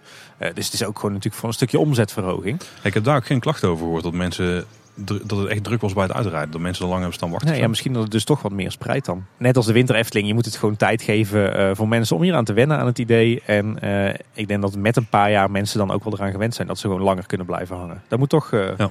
de slijten, zeg maar. Ja. Nou, de Efteling die maakt het in ieder geval wel heel duidelijk. Want als je binnenkwam dan kreeg je gewoon een flyer in je handen gedrukt. En er stond dan ook, het stond er ook duidelijk op welk parkdeel nog het langste, of welke delen het langste open waren. Ja, klopt. En welke attracties open waren en ook welke horeca open was. En de delen van het park, daar stonden al de drangen klaar overdag. En die werden dan ja, die werden niet direct op zijn plek gezet van hier mag je niet meer door. Maar dat gebeurde later op de avond volgens mij wel. Uh, misschien dat het ook na verloop van dat dit meer gebeurde ook wel iets sneller werd gedaan. Maar de eerste avond toen heb ik ze nog niet zien staan. Op de momenten dat ze er eigenlijk wel al hadden moeten staan. Ja, nou, ik denk dat je, dat, dat, je, dat je ze ook niet om zes uur stip neer moet zetten. Want Nee. je wil natuurlijk dat je... eh, een gegeven moment gaat je park natuurlijk leeglopen. Dus de mensen moeten wel de, de gelegenheid hebben om uit de delen die sluiten... eh, vervolgens naar de delen van het park te gaan die open blijven. Ja, precies. Ja.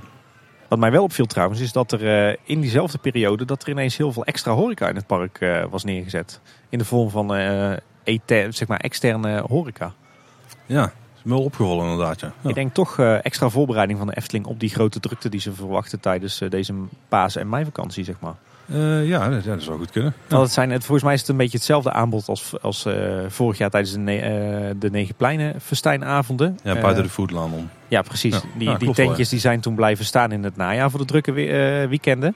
En het lijkt erop alsof ze nu datzelfde aanbod weer van stal hebben gehad eh, voor die, die drukte die ze verwachten tijdens deze vakantieperiode. Ja, dat klopt. Ja. Was de likkerbaard open? Ja, die was open. Oké, want die heb ik dan, toen we er een keer wilden gaan eten, was die dicht. Dat was jammer. Nee, die heb ik verschillende keren open gezien de afgelopen weken.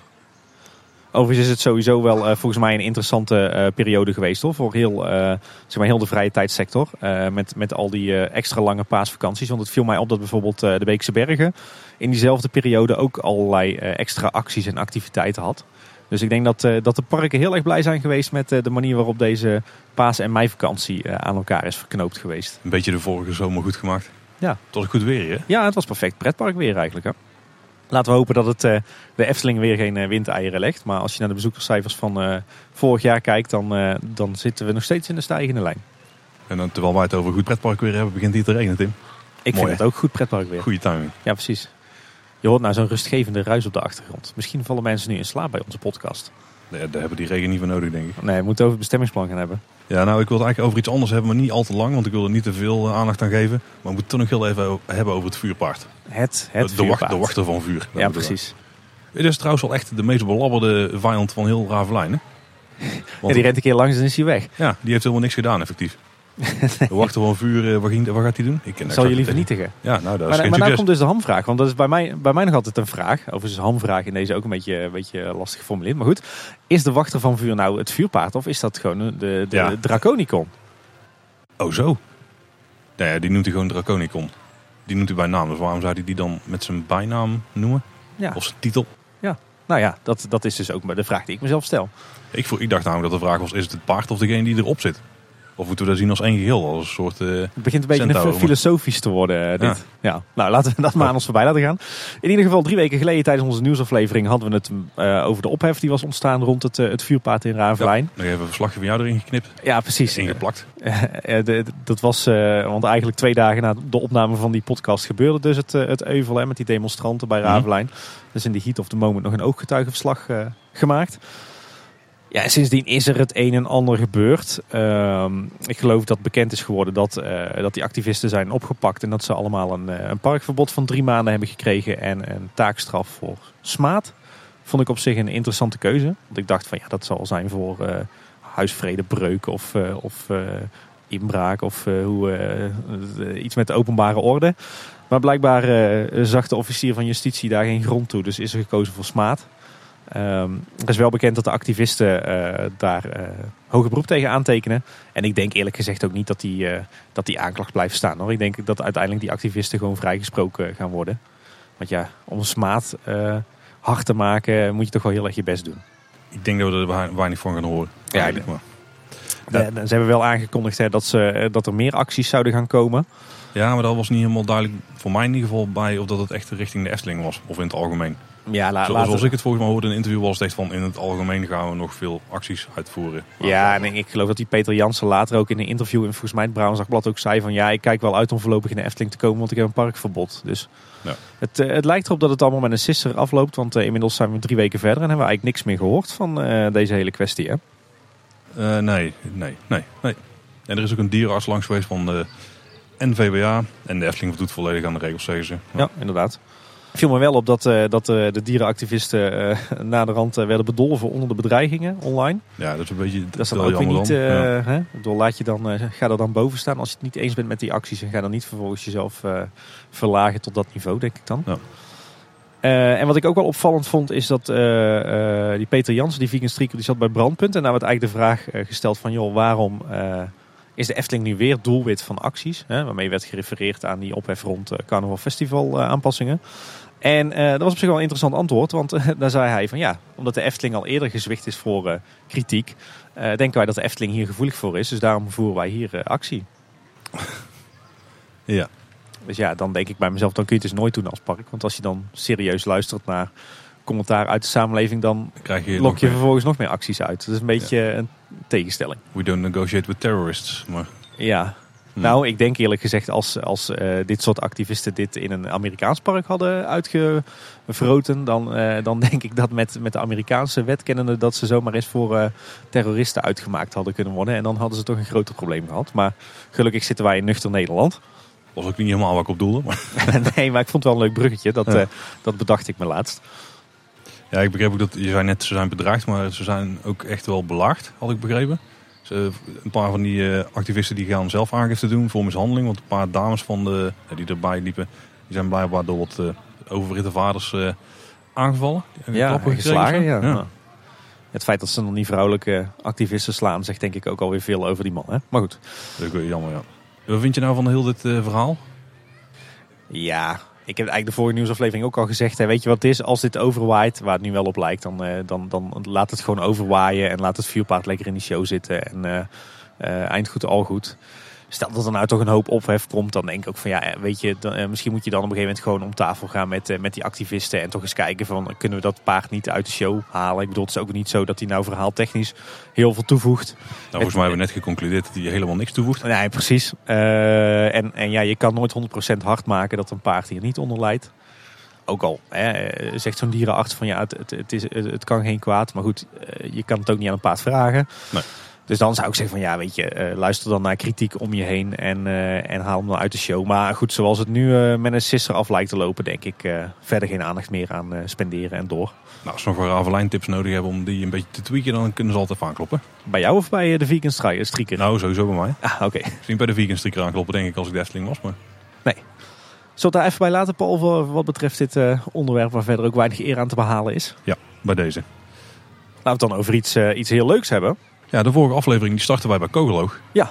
En daar werd toen nog een beetje geklusterd. Er was schuurwerk en zo uh, geweest. Maar inmiddels is hij open. Ja, Kogeloog is weer open. En wij hebben een reporter er naartoe gestuurd en die moest hem even gaan checken. Ja, wie dan? Dat was jij, Tim. Oh ja, ik ben daar inderdaad uh, langs geweest toen hij open was. Ja, het, ik kan alleen maar positief hierover zijn. Uh, het horecapunt ziet er gewoon schitterend uit. Ze hebben inmiddels die luikjes ook mooi aangekleed met een mooie rode bies. er staat een leuk terrasje, zowel buiten als in de gaanderij. Um, En ik vind ook het, het interieur van de winkel vind ik, eh, vind ik heel fraai geworden. Mooie eh, achterwand met tegeltjes en, eh, en eigenlijk een kopie van het, het schilderij van Kogeloog, hè, van, van Piek. Maar er hangen ook op een ander wandje her en der wat schilderijtjes met oude foto's en, en tekeningen van Kogeloog. Eigenlijk die, een beetje diezelfde afbeeldingen die, die we ook terugzagen in die blogpost. Ja, het ziet er gewoon super knus en, en, en stijlvol uit. Het aanbod is, is ook best, eh, best aardig. Ehm, je kunt er een aantal ijskoops krijgen voor 4,50. Eh, je hebt er eentje met banaan, chocolade en eh, crumble. Je hebt er eentje met limoen, meloen en mango. voor de mensen die op zoek zijn naar iets fris. En framboos, aardbei en chocolade. Klinkt goed, hè? En verder hebben ze ook eh, ijskoffie. Die, eh, die noemen ze frappés. Maar volgens mij zijn dat geen frappé. Want een frappé is, eh, is heel veel ijsklontjes. met met een scheut melk en een, en een kopje espresso en een hoop siroop. En dat dan in de blender gooien. Dat is mijn favoriete vorm van ijskoffie. Oké. Maar Maar dat is, dus, dat is dus niet wat ze maken bij Kogeloog. Wat doen ze bij Kogeloog? Bij Kogeloog mengen ze gewoon een bolletje ijs met een kopje espresso en een siroop.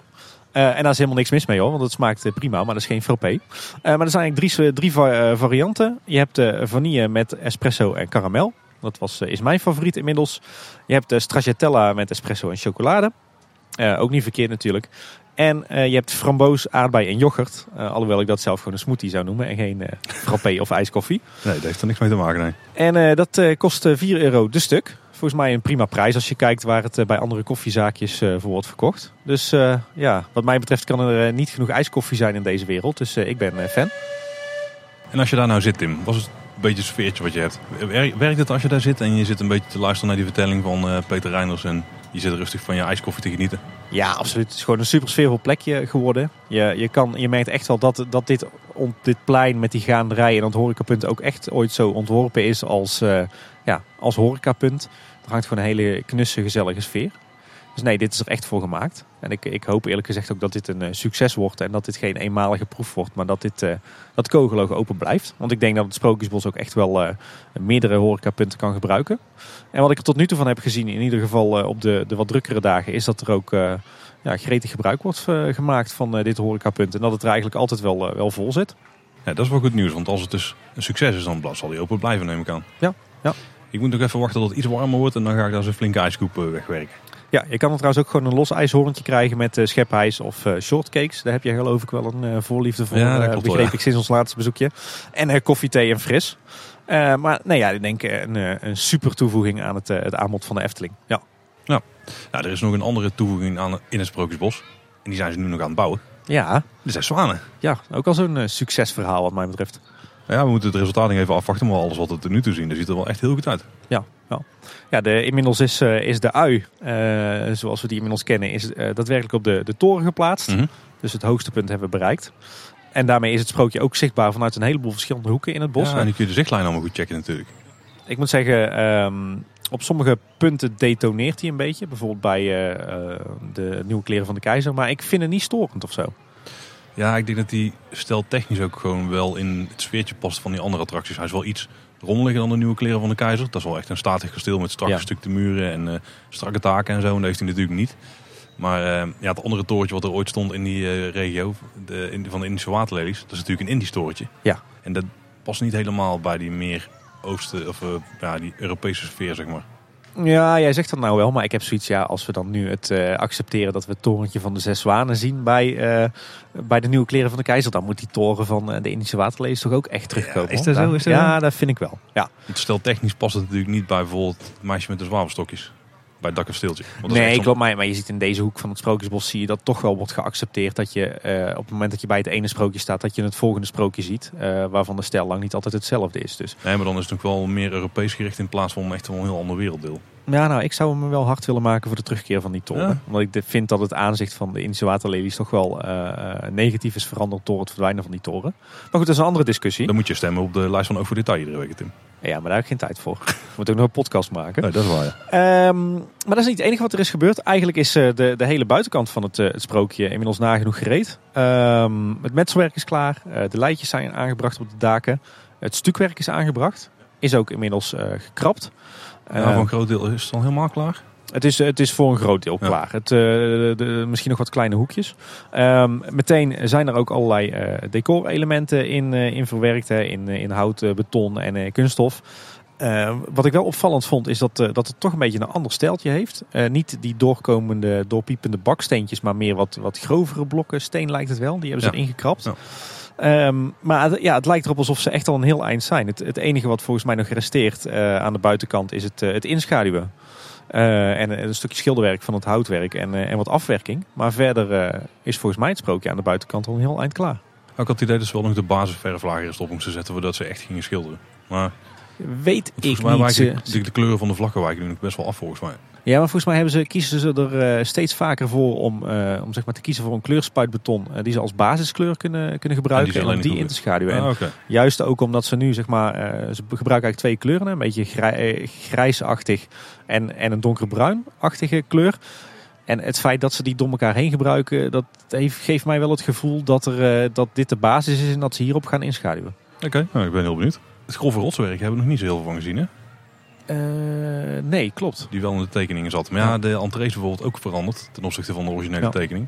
Dus misschien dat die, ook die rotsen wel wat minder aanwezig gaan zijn. Hm. Ja. Moet ik zo in de gaten houden. Ik moet wel zeggen dat ik eh, best wel onder de indruk ben van het, eh, van het detailniveau en het niveau van afwerking. Het ziet er echt super gedetailleerd uit. Heel veel leuke elementjes erin, heel afwisselend ook weer. Ehm, de lat ligt hier wel enorm hoog, vind ik, qua exterieur. Ik ben echt wel onder de indruk van hoe het er nu uit komt te zien, langzaam maar zeker. Je kunt ook echt wel zien dat ze bij Symbolica weer wat dingen hebben geleerd, hè? Die ze hier dan weer Ja. toepassen. Ja, ja absoluut. Dit is, wordt echt een heel interessant gebouw. Heel mooi. Nou zeg je dat, wat me trouwens ook opviel. De vorige keer hadden we het erover dat, eh, dat ze hier eh, niet op alle oppervlakken stukken op eh, bakstenen. Maar ook op een soort van stukgaas wat we ook kennen van de torens van Symbolica. Ja. Daar hadden wij toen over van ja, dat is misschien omdat het je dan sneller kan bouwen of omdat het goedkoper wordt en dergelijke. Maar later besefte ik me van volgens mij zit het anders. Jij zei zelf al van joh, bij Symbolica is dat gebruikt om eh, gewicht te besparen op die torens, omdat die natuurlijk op het dak moesten komen te staan. Maar volgens mij kan dat hier ook wel eens het geval zijn. Want we hebben al eerder eh, laten zien dat het gebouw van de Zes Zwanen over de vijver heen hangt. Ja, ja, ja. ja, ja, ja. En dat betekent natuurlijk als je geen steunpunt in het midden hebt, hè, maar het gebouw hangt echt over die vijver, dat het best wel eens heel voordelig kan zijn als je wat gewicht kan besparen. Ja, daar zit wel in, ja. Dus het zou heel goed kunnen logisch. dat er, eh, dat er juist voor is gekozen voor deze eh, bouwmethode met dat gaas in plaats van baksteen om gewicht te besparen. Zodat eh, het kasteeltje over de vijver heen kan hangen, dacht ik, bedacht ik mezelf. Dat klinkt heel erg logisch, ja. Ja. En wat me ook opviel is dat er een hoop groen is aangeplant. Ja, inderdaad. Echt, ze zijn er echt helemaal aan het volzetten volgens mij. Met, eh, Ja. ja. het zullen in het begin kleine plantjes zijn. Dus, Dat is een beetje bosplantsoen, hè? Ik zag er ook veel dennen tussen staan. ja, als ik kijk naar de hoeveelheid en naar de, hoe groot ze zijn, dan kan het wel zijn dat er gewoon een aantal doorschieten. En dat ze de kleinere op een gegeven moment weghalen. Dat ze daar misschien bossen van laten Ja, zo, zo, zo werkt dat meestal, ja. Ja. ja. Dus eh, vooral rondom de wachtrij heel erg groen dadelijk. Want die loopt dan dus een beetje weg richting, eh, eigenlijk richting de grot van Sneeuwwitje. Ja. Dus ik denk dat het er wel eens heel mooi uit kan gezien dadelijk. Wel heel groot contrast met het pleintje wat nu ligt voor eh Assenpoester. Maar ja, daar hebben we de vorige keer al uitgebreid over gehad dat het een beetje een anticlimax is, hè? Ja, Ja, op, zich, dat- op zich wel heel verrassend dat ze nu al eh, zeg maar halverwege de bouw groen aanplanten. Meestal komt dat als allerlaatste. Eh, tegelijkertijd is het ook wel logisch, want sprookje moet waarschijnlijk in oktober openen. Nou ja, als je dan gaat aanplanten, dan, dan, ja, dan is het kaal. Nu is het van tevoren al aangeplant, dus kan het al een beetje aantrekken. En op zich ook wel slim dat ze dat zo vroeg doen, want nu zitten we nog, zitten we nog net in het plantseizoen. Maar als je er langer mee wacht en je gaat in augustus of september aanplanten, dan ben je eigenlijk veel te laat. En dan eh, gaat al je aanplant verdrogen. Dus, eh, dus op zich heel slim om eh, juist nu al, al het groen aan te planten. Ja, we hebben wel eens wat discussies met mensen over hoe dit project zich nou vordert. En er viel iemand iets op. Er viel namelijk op dat als je kijkt naar het operatorhokje, tenminste lijkt een soort vierkant eh, gebouwtje gemaakt te worden, hè, daar langs de vijverrand. Dus dat zal wel een operatorhokje worden, Ja. denk ik. Dat hij toch wel iets weggeeft van een andere klassieke gebouwtjes in de Efteling. Ja, er zit zeg maar een soort, eh, ja, dat noemen ze officieel een trasraam in de bouw. Oh, een trasraam. Een trasraam, dat zijn zeg maar de, de, de onderste paar lagen metselwerk. Waarom is dat dan een raam? Raamwerk of zo? Ja, oké. Ja. En eh, wat ik zo kon zien op foto's die we toegestuurd krijgen, is, eh, kregen, is dat het volgens mij van een ijzelsteentjes ge- opgemetseld is. En zeg maar de operatorhokjes, als je ze zo mag noemen, van de, de roeivijver en de kanovijver, die, die hadden hetzelfde ja, trasraam of fundament. Dus de vraag is even, is dat puur toeval en komt hier gewoon een leuke operatorhokje op? Of wordt dit ook een kleine knipoog naar eh, die oude gebouwtjes? Zou leuk zijn. Ik neem aan dat er wel iets meer opkomt dan alleen het eh onderste stenen plateautje, ja precies. Ja. Overigens eh, heeft ook, eh, zagen we ook een foto voorbij komen van een maquette die in het, gebouw, in Ja. het gebouwtje stond. En ik geloof dat Efteling Nerd, dat is ook een Efteling fanaticus op Twitter, die heeft volgens mij ook al wat muziek gehoord. Hè? Ja, die had het over dat daar een, eh, een soort langzaam arrangement met strijkmuziek wordt gespeeld. Maar ja, nu we ook weten dat het country muziekje bij de oude Tuffers een testmuziekje was, misschien is dat ook hier wel het geval. hè? Dat zou kunnen, ja. ja. Er werd overigens ook nog aan Efteling gevraagd hoe zit het met de making-of, of komt er nog een making-of? Ehm, die hebben ze aangekondigd, maar daar hebben we nog niks van details verder. Die had de Nee, Efteling ook niet gezien. Nee. Op zich raar, want je had inmiddels toch wel een mooie aflevering kunnen maken, denk ik. Ja, ik denk dat ze uiteindelijk gewoon een wat uitgebreidere aflevering doen aan het eind van de zomer of zo. Dat zou ook kunnen, ja. Of Misschien maar één of twee afleveringen en niet een hele serie. Ja, ik denk misschien wel eens één. Nou, dat Dus- zou kunnen. Het is al meer dan wat we bij Pinocchio kregen. Ja, absoluut. Eh, wat mij trouwens ook opviel, maar misschien heb ik zitten slapen, is ik kwam ineens op een eh, artikel, eh, in een artikel op Eftepedia tegen dat het transportsysteem van de Zes Zwanen ook geleverd gaat worden door metaalbouw Emlen. Die we inmiddels kennen van de, de vernieuwde oude Tufferbaan. Ik weet niet zeker of dat Efteling het zelf al ergens heeft gemeld, maar volgens mij was het ook een aanname omdat het hetzelfde systeem ook in ehm, Toverland wordt gebruikt. Ja, klopt. Voor de iets met een gekke naam, denk ik. Tolly Molly was het Tolly, oh, oké, nou, klinkt helemaal, eh, helemaal top. Ja, verder eh, moeten we even eh, weer, volgens mij zeg ik het iedere keer, maar afwachten hoe het voor zich voordoet. Hè. Ja, ik ben heel benieuwd. Dit is wel echt een interessante periode nu. Ja, ja. Dus het, het gebouwtje wordt van de buitenkant afgemaakt. Dus op ja, de scène, daar wordt misschien aan de binnenkant wel, wel aan gewerkt. We hebben geen idee. daar zal nu wel aan begonnen zijn, denk ja, ik. maar daar hebben ze ook best wel eigenlijk lekker de tijd om er iets van te maken voor oktober. Ze zitten lekker op eh, schema, Ja. heb ik het idee. Ja. ja, wat we nu, tot nu toe gezien hebben, ziet er in ieder geval heel goed uit. Ik, ik hoop nog steeds erop dat we een keertje, een keertje op de bouw mogen kijken op al. Ja, ja. natuurlijk. Maar ja, Ook dat is, Dat is niet afwachten. Nee, precies. Eh, door naar het volgende project. Nou, dames en heren, jongens en meisjes. Het is zover. Het is zover. We kunnen een boekje sluiten. Ja, inderdaad. Nog niet helemaal, maar wel voor een heel groot deel. Maar Want, eh, het wordt de verlegde horst. De je- horst is, is open, hè? Ja, dus dat ga je iets minder vaak horen in toekomstige afleveringen, denk ik. De, de, enige, de enige disclaimer die we moeten inbouwen is dat de fietssnelweg nog niet volledig klaar is. Dus dat is dan... Gaan we het daar nog over hebben dan? Ik denk dat we wel een keer toch wel, eh, dat daarover moeten gaan hebben. Ja. Ja. Nee, hij is eh, eh, op 1 mei open gegaan, hè, volgens planning. De verlegde horst en een groot gedeelte van de, de fietssnelweg. Ja. Zeg maar langs het tracé waar, waar- de Efteling wil gaan uitbreiden, aan de oostzijde van het park. En dan is natuurlijk de grote vraag, Tim. Heb jij deze spectaculaire attractie al gedaan? Ja, toevallig vanochtend. Oh, En ik denk onderweg naar het werk, ik rijd net even een stukje om. eh, want ik wil toch de verlegde horst wel even uitproberen. Ik moest gisteren naar Tilburg, dus ik ben ook speciaal eh, voor de podcast even teruggereden over de verlegde Nou, horst. zie je dat. Het ligt niet, het ligt niet helemaal Nee, aan, nee, aan mij alleen. Ja, wat valt jou op? Ja, dat die smal is. Hij is heel smal. Ja. Ja, Even, want misschien moeten we in het algemeen een beetje de details weer uitleggen. Ik bedoel, we hebben het nooit over. Dus misschien goed als mensen weten waar het om gaat. Het gaat om die weg die dus nu om het Efteling Hotel heen loopt. Ja. Dus vanaf de Europalaan eh, daar kon je altijd linksaf, als je vanaf de snelweg kwam, linksaf richting het Efteling Hotel. En dan kon je rechtdoor rijden. Dat was de Horst. Maar nu moet je meteen weer links afdraaien voor het Efteling Hotel langs eigenlijk. En dan rij je er dus linksom omheen. En uiteindelijk kom je dan bij die fietsbrug die een stukje verder ligt, kun je, eh, draai je weer naar rechts. Ja. En daar sluit je dan weer aan op de Horst. Dan moet je linksaf en dan rij je eigenlijk dezelfde weg weer af. En dat stuk heet nog steeds Horst volgens mij. Voor een Ja, klopt. Volgens mij, gaat, volgens mij gaat deze nieuwe weg ook de Horst heten hoor. Ja, nee, denk dat het de verlegde Horst wordt dat, denk officieel. ik, dat denk ik ook niet. Hè? Het was vroeger in ieder geval een, eh, een weg buiten de buitenkom. Dus dan mocht je best door eh, gas geven. Maar nu mag het niet meer. Nu moet je 30 km per uur rijden. En dat is wel handig, denk ik. Ja, Want hij is een stuk smaller geworden. Ze hebben hem eh, echt afgewaardeerd. Hè? Het is Ja. nu een 30 kilometer weg geworden. Het is nu ook echt een, een weg speciaal voor Draagverkeer. ja, traag verkeer Ja. geworden. Ehm, maar ik moet zeggen, ik vind hem wel heel erg smal geworden hoor. Dit is, het lijkt echt alsof ze de minimale maat hebben opgezocht. Want met twee auto's kun je elkaar net passeren. Maar met een net iets bredere auto of een vrachtauto wordt het al wel echt spannend. Ja, ze hebben ook een inhaalplek gemaakt. Hè? Ja, er liggen geloof ik drie passeerhavens. Oh, liggen er meerdere? Ja, liggen oh, er er was er, eentje was me vooral goed opgevallen. Dan reed jij heel snel. Eh, dat moet ik wel bekennen, ja. Nou ja, het verbaast mij dat hij, eh, dat hij zo smal is, eh, is eh, uitgevoerd. Ik Ja, vind is dat zo? Want eigenlijk, als je een beetje kijkt naar de historie van die weg. Want het eerste plan was om hem weg te halen. Was ook een beetje een wisselgeldactie, denk ik, vanuit de Efteling. Eh, toen kwamen er een hoop klachten, maar vooral dan vanuit eh, het langzaam verkeer. Dus boeren tractoren, met tractoren, ehm, bijvoorbeeld paarden met, wagens. Eh, dat die dan ver om moesten rijden om nog ja, van A naar B te kunnen komen, zeg maar. Want als je met de auto gaat, eigenlijk maakt het niks uit. Want die weg is bijna zinloos, tenzij je naar de verblijfsaccommodaties wil. Maar daar moeten we daar misschien even over hebben. Want als je met de auto bent, dan kun je gewoon de snelweg pakken. Ga je bij Loon op stand eraf en dan ben je er ook. Ja, dat zeg jij, maar dat bleek tijdens de bestemmingsplanprocedure wel dat er best wel wat, uh, met name senioren zijn, die zich niet prettig voelden bij uh, de N261 en die dus altijd bewust de horst pakten. Ah, Oké. Hm, nou, dat, voor, die doelgroep is het in ieder geval niet een verbetering. Eigenlijk voor bijna niemand. Maar de, de historie ligt hem dus wel in het ja, traag verkeer. Daar mogen we de senioren ook onder rekenen. Ja, ja. Laten we dat doen. Nou ja, weet je wat is het? Het is voor de, de, de, we weten inmiddels dat de Efteling alle kosten moet betalen voor het verleggen van de Horst. En het is voor de Efteling echt een moetje. Want inderdaad, in de eerste plannen zat het, uh, was de bedoeling dat de Horst zou verdwijnen. Ze hebben hem nu toch moeten verleggen. Dat kost een hoop geld. Mm -hmm. uh, dat geven ze nu uit terwijl ze nog helemaal niet weten of en wanneer dat ze daadwerkelijk uh, strookrijk kunnen gaan uitbreiden. Dus ik denk dat dit voor de Efteling, uh, het levert natuurlijk geen cent op. Dus dit is een best wel pijnlijke investering. Hè? Je geeft geld uit aan iets waar je eigenlijk geen geld aan uit wil geven. Dus vanuit de Efteling gezien snap ik heel goed dat ze zeggen van nou we voeren hem minimaal uit. Ik snap het ook omdat je zegt van joh we brengen de snelheid terug naar 30 km per uur. En we willen misschien het gebruik ervan ook zoveel mogelijk minimaliseren. Hè? Dus we willen geen sluipverkeer meer. We willen mensen allemaal op die N261 en van de Horst af. Dat snap ik allemaal. Het valt me alleen wel op dat hij nu wel heel minimaal is weergegeven, uh, is, is vormgegeven.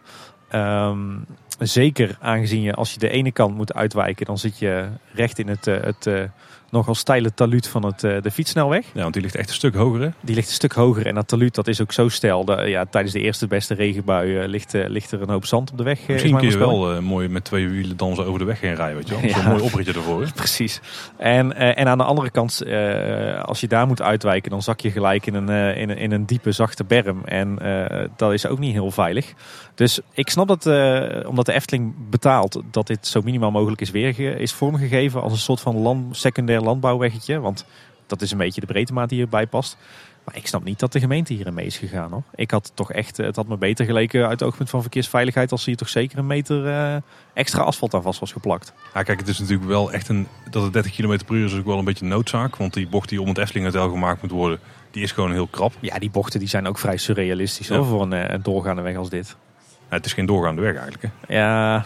Ik heb daar in Schotland rondgereden. Daar heb je dus gewoon weggetjes. ja, en die zijn, nog, die aan, en die zijn, nog, die zijn een meter of drie breed, denk ik. En dan heb je ook gewoon inhaalplekken. En iedereen die, houdt, die, die weet gewoon hoe je daarmee om moet gaan. Maar in Nederland kunnen we dat blijkbaar niet of zo. Nou ja, laat, laat ik het zo zeggen. Ik zit zelf natuurlijk ook in dit, uh, in dit werk. Wij, uh, wij werken ook vaak met externe ontwikkelaars. Ja, dus de Efteling in deze natuurlijk ook. En die moeten dan vaak zelf de openbare ruimte aanleggen. En daar zitten wij dan goed bovenop. Want wij vinden dan altijd dat dat moet voldoen aan onze kwaliteitsstandaarden. Dit was bij, bij mij uh, op de gemeente er echt niet doorheen gegaan. Maar wie gaat er nog over die weg rijden dadelijk? Want volgens mij ontmoedigen ze echt heel erg om er overheen te gaan. Dus sterk nog, ik reed dus net naar de Efteling toe. En toen viel me op dat er uh, qua resorts niks was aangegeven op de borden. was allemaal afgeplakt. Ja, de, de, de, de signing is sowieso uh, nog een beetje een aandachtspuntje. En maar volgens mij, zeg maar de afrit vanuit het noorden, dus dat is eigenlijk de drukste die richting de Efteling gaat. Daar waren alle borden van resort linksaf, die waren afgeplakt. Oké. Okay. Dus ik weet niet of dat was omdat het... Ik denk dat het een tijdelijke situatie is geweest. Ja, omdat toen heel de hoogst was afgesloten, tijdelijk. Ja. Ja, dit, ze zijn ermee aan het klooien. Want het viel me op, uh, hij is nu twee dagen open nu we dit opnemen. En het valt me iedere keer weer op dat er extra borden verschijnen. En extra verwijsborden en uh, extra waarschuwingsborden. Dus ze zijn nog een beetje aan het rommelen, heb ik het gevoel. Ja, want volgens mij was uiteindelijk het doel toch ook, of het plan, om al het verblijfsaccommodatieverkeer over de Zuidomsluiting te laten rijden. Dus via de ja, afstand ja. ja. Ja. uiteindelijk wel, maar dat is nog niet in deze situatie. Dat is pas op het moment dat ze echt gaan werken met die, uh, dat is ook die afrit wordt geoptimaliseerd. Hè? Er, op een gegeven moment, die van op zand? Ja, op een gegeven moment ga je ook daar en moet je ook je, je, je bewegwijzering daar naartoe brengen. En dat is natuurlijk nu ook nog niet het geval. Nee, maar de afrit zelf die voldoet toch prima? Volgens mij voor verblijfsaccommodatie. Voor puur alleen verblijfsaccommodatie ja. wel, ja. Maar op het moment dat je die ook gaat gebruiken als een soort noodontsluiting voor uh, parkeren op drukke dagen, dan niet. Nee, dan niet. En want als je vanuit het zuiden komt, is het ook al de meest logische plek om te rijden, denk ik. De meest logische route, zeker nu daar een 30 km per uur weg ligt. Ja. Want ik kreeg wel een, een strakke opmerking uh, van Thomas van Team Talk. Dat uh, Waze of Google Maps jou natuurlijk nog gewoon over de hoorsteen leidt nu. Ja, absoluut. Maar zodra die weet dat daar een 30 km per uur weg ligt, dan denk ik dat vanuit het zuiden dat ze je al over loon op zand gaan sturen, omdat het dan toch sneller is. Ja, maar ja, de truc gaat straks natuurlijk worden. Hè. Nu, nu uh, verwijst alle ANWB-bebording je nog via de Europalaan. En zolang dat zo blijft, dan gaat het merendeel van de mensen zo natuurlijk nog rijden. Nee, maar zo'n Waze die gaat echt voor de snelste route. En dan, die kijken gewoon van hoe kom je daar snel. En dan is dat denk ik wel de makkelijkste ja, route. Maar vanuit het zuiden niet. Ik denk dat vanuit het zuiden ook echt via Loon op Zand het snelste is dadelijk. Ja. Nou, we zullen zien. Die weg is inderdaad wel smal. Maar dat is ook een beetje dat wij daar gewoon niet mee om kunnen. Dat kunnen wij niet handelen als Nederlander. Het zou mij niks verbazen als binnen nu en drie maanden, als er aan beide kanten van de weg wat betonklinkertjes erin worden gegooid of wat grasbetontegels, Toch om te voorkomen dat mensen allemaal in de berm eindigen. En een paar ramps aan de kant van... eh, Van de fietssnelweg, ja. ja, ja. ja ik, ik moet zeggen, ik verbaas me best wel over dit wegontwerp. Maar eh, vanuit de kant van de Efteling snap ik het. hij ligt wel echt hoog, die fietssnelweg. Ja, ja. En want, even voor de duidelijkheid, die is nog niet af. Eh, die ligt er al wel. Alleen je kunt nog niet door de tunnel heen. ja, die eindigt nu een beetje voor de deur van het Efteling Hotel. Ja, daar rij je gewoon hard tegen een eh, bord aan. Dus daar schiet er niet echt op. Ik dacht eigenlijk wel dat ze iets zouden maken dat je vanuit die tunnel eh, naar het Efteling Hotel toe kunt. Maar Ja, dan dat gaan ze ook maken volgens mij. Oké, want nu kan het nog niet. Nee, maar dat, eh, het heeft wel op tekening gestaan en ze, ze kunnen het ook wel maken, hoor, technisch gezien. Ja, ik dacht dat daar een soort van eh, halve cirkel kwam waar je kon stoppen om mensen op te pikken of zo. Van een taxi kan stoppen. Ja, daar, ik li- er ligt nu al wel een plateau voor de deur bij het Efteling Hotel. Maar ik heb sowieso het idee dat eh, het is voor de deur van het Efteling Hotel allemaal nog een beetje provisorisch gemaakt nu. Ik denk dat we daar over een tijdje wel gaan zien dat dat, dat hele voortrein van het Efteling Hotel anders wordt ingericht. Maar ik denk dat ze daarmee wachten tot, tot de fietsnelweg klaar, klaar is, inclusief de tunnel, zeg maar. Ja. Inmiddels overigens, eh, de, de, de huidige Horst die is al afgesloten na de dienstgang van de Efteling. Eh, en ook aan de andere kant, hè, dus zeg maar ter hoogte van de Python. Eh, hij is nog wel in gebruik als bouwweg. En ook als toegang tot dat, dat ene huis wat nog langs de Horst staat. Ja. Horst 35 is dat. Maar verder is hij al dicht. Dus de oude Horst, om hem zo maar te noemen, die kan je niet meer gebruiken. En volgens eerdere informatie zou die in augustus gesloopt gaan worden. En ik ben benieuwd of en wanneer dat ze dat gaan doen nu. Ja. Zeg eh, Paul, misschien moeten we het hier maar even bij laten. Want ik kan nog een uur eh, door uh, hoeren over, eh, over deze nieuwe weg. Maar eh, ik denk dat de meeste van onze luisteraars dan wel zijn afgehaakt. Nou, 100 uur kleine boodschap, dan moeten toch minimaal 80 over de hoogte zijn gegaan, denk ik. Ja, ik denk het wel, ja. Ja, zoiets, hè? Laten we een feestje gaan bouwen. Omdat hij open is. Nou nee, eh, ik probeer een bruggetje te maken naar de volgende attractie. Oh, weet je waar het ook altijd feest is, Tim? Nee? In Carnaval Festival. Ja, Ja, ja, dat weten ze eigenlijk wel. Dat was het bruggetje wat ik probeerde te maken. dat weet ik. Daar maakte ik ah ja, ja, heel goed. Ja, we zijn echt goed op elkaar ingespeeld, hè? Precies, goede, goede podcast dit. Zeker. Want eh, ja, in Carnaval Festival wordt ook eh, volop geklust. Ook een eh, groot onderhoudsproject dit jaar waar we jammer genoeg veel minder van zien. Omdat het zich natuurlijk grotendeels binnen afspeelt. Ja. Maar er zijn her en der wat foto's opgedoken. Een aantal dingen die we zien is onder meer dat het plafond van de meandering helemaal donkerblauw is geschilderd. Ja.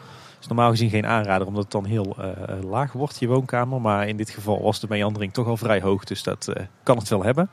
En ook eh, diverse foto's van eh, opgeknapte eh, gondels. Eh, ze zien er op zich eh, nog steeds hetzelfde uit, dezelfde Ja. kleurstellingen. Wel lekker strak, hè? eh, ze zijn lekker strak en lekker opgefrist. Nieuwe verf. ehm, de bankjes zijn volgens mij opnieuw bekleed. Nieuwe traanplaat op de vloer. Dus die kunnen weer eh, een flink aantal jaar mee. Ja, en er is ook eh, een eerste foto uitgelekt tussen aanhalingstekens van eh, de binnenkant van Carnaval Ja, het is wel bijzonder die eh, tevoorschijn is gekomen. Want NL Signings, denk een bedrijf wat neon ja, signing maakt, zeg maar. Dus teksten en zo die worden opgehangen. Die hebben volgens mij in de Frankrijk scène Ja. een tekst gemaakt en die hebben daar een foto van geplaatst.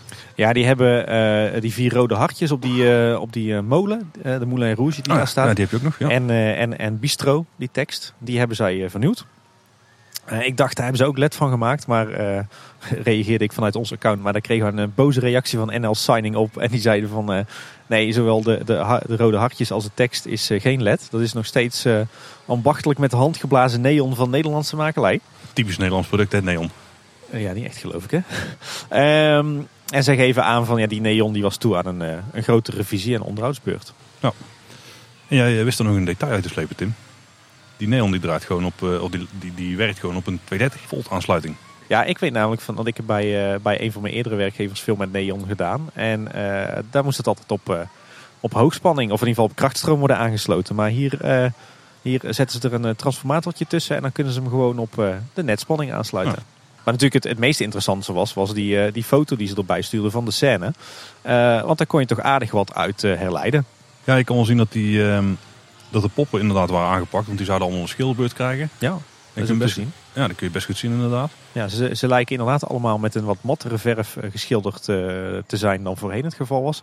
En de kleuren zijn ook wat dieper eh, aangezet, heb ik het idee. Ook wat meer inschaduwwerk erin. Dus ik vond de poppen er, voor zover we nu kunnen oordelen, best vrij uitzien. Voor Carnaval Festival poppen. Ja, voorbehouden te maken, ja precies. Maar, maar sowieso de scène zelf ook, hè, die is ook lekker opgefrist. Ik had ook het idee dat ze alle, alle decorwandjes hebben, hebben gesausd. Die zien er weer lekker eh, fris wit uit. Eh er misten nog wat details, eh, zoals de luifel. Maar die zal, eh, die zal dan waarschijnlijk ook ergens extern worden geschilderd en weer Mhm. worden teruggeplaatst. Dus ja, het lijkt erop dat ze, dat ze eigenlijk alle scènes wel een keer opfrissen. Ja, En er was ook iemand die had volgens mij een nieuwe pop gezien met een flesje bier of een fles wijn in zijn hand. ja is die nieuw? Durf je niet te zeggen. Ik ben daar nog niet helemaal over uit. zit er regelmatig in, maar ik weet het ook niet zeker eigenlijk. Of viel me wel op dat, eh, dat de lichtkleur op die foto heel anders was dan wat we gewend zijn van die scène. Hè? Dan zit, eh, het leek alsof ze nu twee compartimenten hadden. Een heel rood en een heel blauw compartiment. Maar Ja, ik kan me voorstellen dat ze, dat ze de hele eh, belichting nog helemaal moeten inregelen en uitbalanceren. Dus ja, die scène komt denk ik wel het best uit als het een beetje avond lijkt. En daar, daar blauwe nacht wel een beetje na. Dus zou ook wel het dat geval kunnen zoiets zijn. gaan Ja. Ja. Nou, in ieder geval een leuk kijkje achter de schermen. En eh, ik denk die wordt eh, binnen een uur eh, offline gehaald door de Efteling. Maar de tweets die staan nog Ja, steeds precies. op. Dus Dus ik weet niet of het afgesproken werk. Of dat we toestemming hebben gekregen of zo. Maar Ja, het leek bijna van zo'n enthousiaste medewerker. ik denk dat ja. Maar de foto zag er op zich wel netjes uit. Dus nou, telefoons van tegenwoordig, die kunnen wel wat. Ja. Hoe is het met jouw wandelingen, Tim? Heb je nog een beetje gewandeld de afgelopen dagen? En dan vooral rondom Bosrijk bijvoorbeeld? Nee, eigenlijk voor de, rand- voor de verandering een keer niet. Nee, was het niet nodig dit keer. Nee. Want de Efteling heeft zelf een update gegeven over hoe het met Bosrijk eh, gaat. Met de, de boshoevers die daar gebouwd worden. Volgens de Efteling verloopt de bouw prettig en soepel. Nou, dat zijn, eh, dat zijn de projecten. Ja, Ja, nee, maar die wil ik ook wel. Een bouwproject dat prettig en soepel verloopt. Ja, ze zijn nu dus zeven weken aan het bouwen. En een aantal van die boshoevers die zijn aan de buitenzijde al, eh, al heel ver klaar. Sommigen die zien er zelfs al gewoon Aan de buitenzijde uit. ver klaar. aan Ja. de buitenkant. Ja. Ja.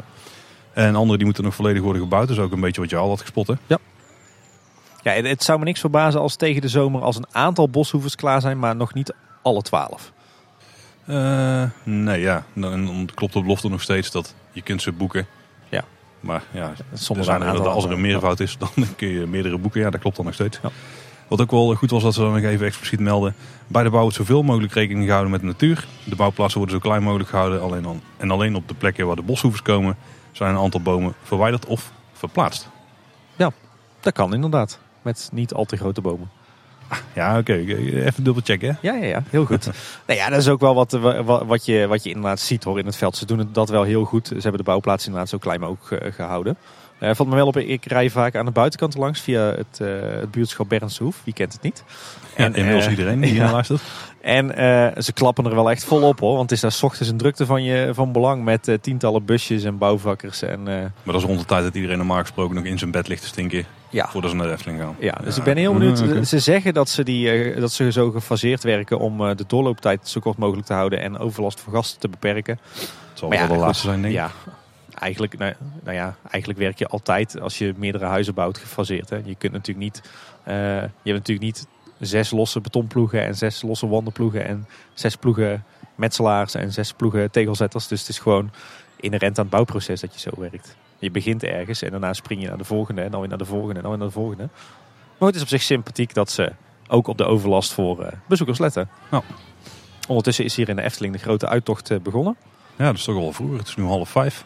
Ja, het is, de dag begon heel mooi en zonnig. Het begint nu heel koud en nat te worden. Dus ik denk dat heel veel mensen denken, laat maar hangen, we gaan naar huis. Ja, en de, de vrolijke noten die eh, plukt er wel de vruchten van. Want hier is het ook best druk. Volgens mij zit het nu helemaal... Nou, het zit heel veel vol in ieder geval. Ja. Iedereen die gaat zo'n kipje in speciale. Denk het wel, ja.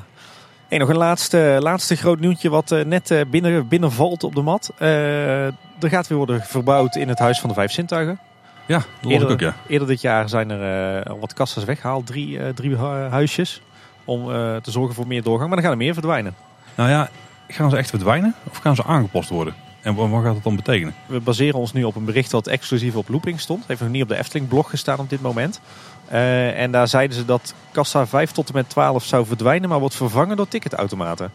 Ja, en ze hebben natuurlijk al een paar kassas eh, laten verdwijnen en vervangen door ticketautomaten. Maar daarbij Ja. zijn de ticketautomaten gewoon in de ramen gebouwd eigenlijk van de kassas. Ja, Dus zouden ze dat dan bedoelen? Of zouden ze echt de huisjes gaan weghalen en daar ja, een paar slanke automaten neerzetten? ja dat, dat vroeg ik mezelf ook af. Dat durf ik niet te zeggen op basis van dit nieuwsbericht. Nou, wat mij namelijk net opviel is toen ik hier net binnenloop. Ik denk, ik zal eens even checken welke, om welke kassas het dan gaat. En toen viel me op dat die kassanummering, daar klopt echt helemaal niks van. Ik, ik weet niet of het dus altijd al zo is geweest. Maar als je dus kijkt eh, en dan even negeert dat sommige, kastje, of sommige kassas naar achter springen of naar voren komen. Dan van links naar rechts dan is het 1, 2. En dan krijg je 16, 17. Dan 3, 4. Dan krijg je 11, 12. Dat is er nooit zo geweest. Nee, vol- volgens mij is het al, dat denk ik, want volgens mij is het altijd zo geweest dat je helemaal links inderdaad begon met 1, 2. En dan nummerde je helemaal door tot en met eh, nummertje 17. Want het viel me ook op dat de kassa 5, dat is de kassa die aan het toilet vast zit. Aan het toiletunit daar. Ja, dat was vroeger volgens mij kassa 17.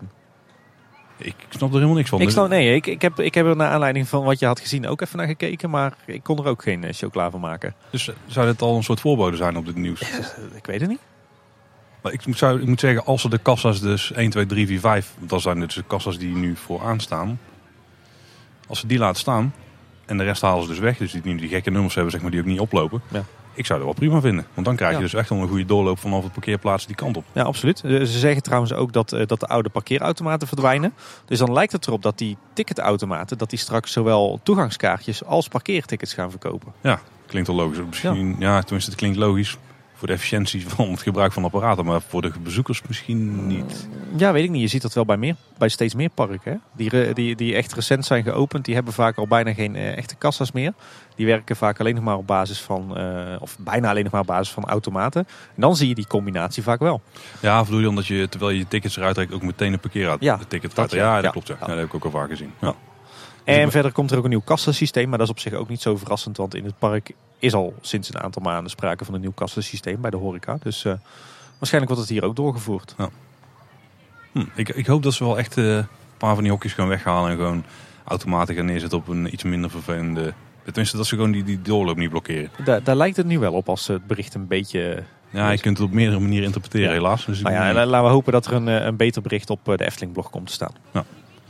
En ze wilden ons naar eh, het onderhoud gaan. Het hoogtepunt van eh, de, iedere nieuwsaflevering, toch wel? Eh, dat is eh, subjectief, denk ik. Ja, er is ook weer genoeg te vertellen over, over onderhoud. Ehm, wat opviel is dat de, de nieuwe fonteintjes, of eigenlijk de aangepaste fonteinen op de Pardoespromenade, inmiddels werken. Dat zijn inderdaad nu van die mooie boogjes waar we op hoopten. En over het algemeen doen die het best wel goed. Viel me ook op laatst dat, dat de waterdruk weg was gevallen en dat je van die pisstraaltjes had. Maar over het algemeen zien ze er heel vrij uit. Verder viel me op dat er, eh, dat er eh, in de entreehal van, eh, van Droomvlucht, zeg maar die, die hal onder, onder al die, eh, die die lichtbollen, bollen hangen. ja. Ja. dat er een nieuwe camera hangt. En de oude camera die daar hing, die was heel mooi verstopt in, in de nep Hedra. Ja, het feit dat het jou opviel was waarschijnlijk geen goed nieuws. Maar dit was echt zo van, nou we slopen die oude camera eraf. We hangen zo'n groot prominent bolletje hangen we op. En we doen verder niks aan aankleding. Want je ziet gewoon alle kabels zitten en de, de oude ge- geboorde gaten van de vorige camera. Als ze het nou een wit bolletje hadden gedaan. Maar dat kan natuurlijk niet met eh, het glas. Maar dat was wel Ja. perfect geweest, hè, qua styling. Ja. Nou ja, weet je, je moet er eventjes een, eh, een schildertje naartoe en iemand die hem even mooi in de Hedra zet, dan zie je er niks van. Maar het is nu echt zo van, nou we hebben hier alle Hedra weggesnoeid, de camera afgesloopt en iets nieuws opgehangen. Dus daar moet even iets meer naartoe dan alleen de elektromonteur. En bij Villa Volta daar gaat het ook niet helemaal lekker. Het eh, lijkt toch wel weer een storing te zijn nu. Ja, nou ja, lijkt, het schijnt toch wel weer een redelijk hardnekkige storing te zijn. Ik geloof dat, dat die inmiddels alweer een, eh, een aantal weken dicht is. Twee weken geloof ik. Hij zou ook zeker tot 11 mei dicht blijven. Eh, want er zou, iets van, eh, er zou een onderdeel moeten worden vervangen waar levertijd op zit. Mhm. Maar al met al is het een beetje een zorgenkindje dit voorseizoen lijkt het wel. Ja. Hopelijk krijgt ze voor de zomer allemaal nog gefixt. Maar Ja. biedt weinig hoop, hè? Ja, twee Ja, keer en achter ze, zeggen, ze zeggen dat hij hopelijk op 11 mei heropend wordt. Laten we hopen dat dat het geval is. Eh, maar ja, inderdaad, is wat je zegt, het is niet erg hoopgevend als hij zo vaak in storing valt. Nee, en als je ook een beetje kijkt naar de leeftijd van de attractie en eh, naar wat ze tegenwoordig doen met andere attracties. Hoewel die dan wel wat ouder zijn. Ik denk Carnaval Festival, de oude tuffers. Maar ja, Villa Volta gaat ook richting 25 jaar. Hè? Ja. Het is toch misschien wel een keer tijd om daar eens wel uitgebreider naar te kijken. Ja, ja we, we, we zeiden de vorige keer ook al dat je het, het uitgangshalletje, dat daar eh, eigenlijk zo'n beetje de hele wand tussen het halletje en, en de hoofdshow eh, is weggesloopt en provisorisch is hersteld. De laatste keer dat ik in Villa Volta ben geweest na die, eh, die storing, viel me ook op dat als je in de hoofdshow zit en je zit zeg maar tegen pre 2 aan, dus waar Hugo zit, dat er dan ook een, een kier in de trommel zit, waardoor dat er licht van buiten naar binnen komt. Oh. Ook een beetje Hm. Rommelig. Nee, het is echt... eh, het gaat niet helemaal lekker met, eh, met de villa. Zou dit misschien een van de grote projecten worden in 2020? Ik hoop het. Ik hoop echt dat, eh, dat Villa Volta eh, ook eens een keer die lang verdiende grote onderhoudsbeurt krijgt. Waarbij deze storing hopelijk voor die tijd al wel is opgelost. Maar waarbij dan ook het, het teken van de hoofdshow wordt, eh, wordt opgefrist en hersteld waar nodig. Waarbij Hugo misschien groot onderhoud krijgt. Hè, want daar gaat het de laatste dagen ook niet al te best mee. En ik hoop dan eigenlijk dat nou eindelijk ook eens de besturing van de hoofdshow wordt gefixt. Want veel van onze luisteraars zullen het niet meer weten. Maar eh, de besturing die er nu in zit, dat is een andere dan er in de beginjaren in zit. En die in, in zat. En die in de beginjaren die was echt super Super gesynchroniseerd op de muziek en de verlichting. En wat er nu in zit, dat bootst dat een beetje na. Maar dat is op de een of andere manier is die sturing of zo veel indirecter. Waardoor dat hij ja, toch vertraagd reageert op de muziek en het geluid. eh, muziek en het licht. Dus laten we hopen dat dat ook een keer gefixt wordt. Maar goed, we gaan het Ja. zien. In ieder geval denk ik de eerste prioriteit eh, eh, is het oplossen van eh, deze terugkerende storing. Zodat hij weer kan draaien. Ja. Ja. In de Sprookjesbos. Veel verschillende dingen zijn er aan de hand. Ja, er wordt ook nog steeds volop gewerkt. Eh, het viel mij op dat er toch op best wel veel plekken in het Sprookjesbos eh, bomen gekapt zijn. Op zich eh, logisch hè, dat je af en toe je, je groen opfrist en de, de minder gezonde bomen eruit, haalt. Valt me wel op dat op een paar plekken die effecten die er een, in volgens mij 1997 of 98 zijn toegevoegd, dat die nu beter zichtbaar zijn, inclusief de schakelkasten. Dus die moeten misschien nog een beetje ingeplant worden nu, nu die bomen weg zijn. Verder viel me op dat er bij Roodkapje het een en ander aan klein onderhoud is gedaan. Krakeeltje doet het weer.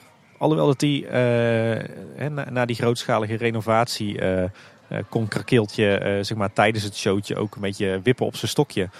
Dat doet hij nog steeds niet. Maar goed, zijn bek gaat in ieder geval al wel open nu. De, de ogen die binnen in die paal zitten, die, die doen het weer. Ah. Alleen de laatste keer dat ik Roodkapje zag, toen deed, de- deed de bel het nog steeds niet. Hm. Wat me ook opviel is dat er volgens mij diezelfde spiegelfolie die is aangebracht op de ruitjes bij de grot van Sneeuwwitje, dat die ook hier op de ruiten zit. Eh, en dat je ook hier van die hele rare vieze vetvlekken op die eh, folie hebt zitten. Dat is wel jammer. Ja, ik weet niet wat dat voor folie is, maar die werkt in de praktijk toch niet helemaal Ja, zoals en ik dacht dat die ramen daar ook bewust heel schuin stonden. Zodat je juist minder Ja. last van reflectie Ja. had. Ja, maar die folie lijkt wel op te zitten. Wat ik me trouwens wel afvroeg, maar misschien kunnen onze luisteraars ons daarmee helpen. Is, er viel me nu ineens van een afstandje op dat, eh, dat het raampje in de zolder, dat zat er natuurlijk altijd al. Maar dat er nu heel mooi geplooide gordijntjes zitten en dat er ook een kaarsje lijkt te branden. Ja. En ik vroeg me af, was het altijd al zo of is dat ook toegevoegd tijdens die laatste opknopbeurt? Het is sowieso al direct na de opknopbeurt zat het erin. Ik denk niet dat het eerder al het geval was. Hmm. Een leuke, leuke nieuwe easter egg. Dus uh, is vooral de verlichting weet ik Ja. niet. Gordijntjes misschien wel, maar Eh, verder was er eh, onaangekondigd ineens groot onderhoud aan de sprookjesboom. hij wordt gekapt. Eh, en ehm, het leek erop dat... eh, Dat is dat... geen nee, Tim. Nee? Ook nou wordt niet gekapt. Nee, nee, bij mij weet het niet. Oh, Nee. oh, Maar eh, ik had de indruk dat, eh, dat de dieren die in, eh, in de boomstam zitten en voor de boom zitten, dat die nu eindelijk werden gerepareerd. Mhm. Die zijn al lang kapot. Maar, dus dat zou heel goed nieuws zijn dat ze ook daar aandacht aan besteden. Ja, en bij de Indische waterlelies zijn ze natuurlijk al een tijdje bezig met de uitgang. En nu lijkt het in één keer heel hard te gaan. Ja. Want de, de zal is gevormd. Ze hebben het spuitbeton erop gezet. Dat is, ja, hoe we dat? is gebeeldhouwd. Gesculpt. Gesculpt, ja, inderdaad. Dat is de beste manier om het te zeggen. En inmiddels zijn ze aan het inschaduwen geweest. Ja, inderdaad. En het ziet er, eh, het ziet er gewoon uit als goede rotsen. Ja, inderdaad. Ik dacht eerst dat het eh, dezelfde, ba- dezelfde uit- uitstraling zou behouden als, eh, als voorheen. Maar het lijkt er toch op dat ze het, eh, het eh, inderdaad de uitstraling verbeteren, ja. Ja, dat sculpten, dat scheelt dan veel, hè? Ja. Ja, ik vind, Ja. ik vind het er wel echt goed uitzien. En, en het, het, eh, de kleuren verandert ook, hè, want het was eerst gewoon eh, echt grijs, het rotswerk. En het wordt nu meer eh, richting het bruine, hè. Eh, Dat heb ik nog niet echt goed kunnen checken. Maar het- wat me wel opviel is dat, eh, want je kunt als je vanuit een bepaalde hoek fotografeert best goed de uitgang zien. Ook, dus ook het stuk waar je echt in de grot loopt. Lijkt wel een stuk hoger te zijn. Ja, dat idee had ik ook. Dat is ook geen overbodige luxe, hè. Want daar heb ik, zelf nogal wel eens mijn hoofd gestoten. Ja, ik ook. Eh, nee, ja, dat, dat lijkt me ook een, een grote verbetering. Overigens eh, lijkt bij Repelsteeltje de onderhoudsbeurt ook een heel eind klaar te zijn. Ik zag al foto's van boomschors. Ja, ja, niet helemaal gesloten volgens mij. Dus er moest nog wel iets aan er gebeuren. wat aan afwerking gebeuren, maar dat zag er ook mooi uit. Ehm, en ik zag een foto voorbij komen van een heel eh, bijzondere boombank bij eh, Herberg de Eerste. Ja. er stond er wel altijd al eentje. Maar deze was nog wel iets eh, vreemder. Deze was iets heftiger nog. Ja, er stak ook een soort tak uit op de Ja. plekken waar je kunt zitten of zo. Ik weet niet of dat dan een soort rugleuning is of gewoon van hier kun je niet zitten. Ja, of misschien dat andere mensen het wel fijn vinden om daarop te gaan zitten. Nou, dan moet je best atletisch zijn hoor, als je daar al wil gaan zitten. Wie weet. Maar goed, volop klein en groter onderhoud in het Sprookjesbos dus nog steeds. Dus eh, positief. Hey Paul, hier op de valreep rechtstreeks vanuit het eh, Sprookjesbos op het Herautenplein nog een laatste onderhoudsupdate. Want eh, de bel van Roodkapje doet het inmiddels weer.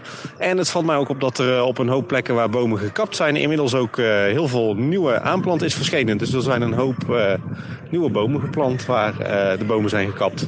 Heel mooi om te zien. Dus het Sprookjesbos, het groen frist weer lekker op. Nou, tot zover deze korte onderhoudsupdate. Ja, maar symbolica, ook de fabelvis die werkt daar wel helemaal. Dus inclusief het slaan met de staart en het, eh, het effect met het water. Ja. Eh, ik weet nou nog steeds niet hoe het zit met die druppels. Want ik voel die gewoon niet altijd.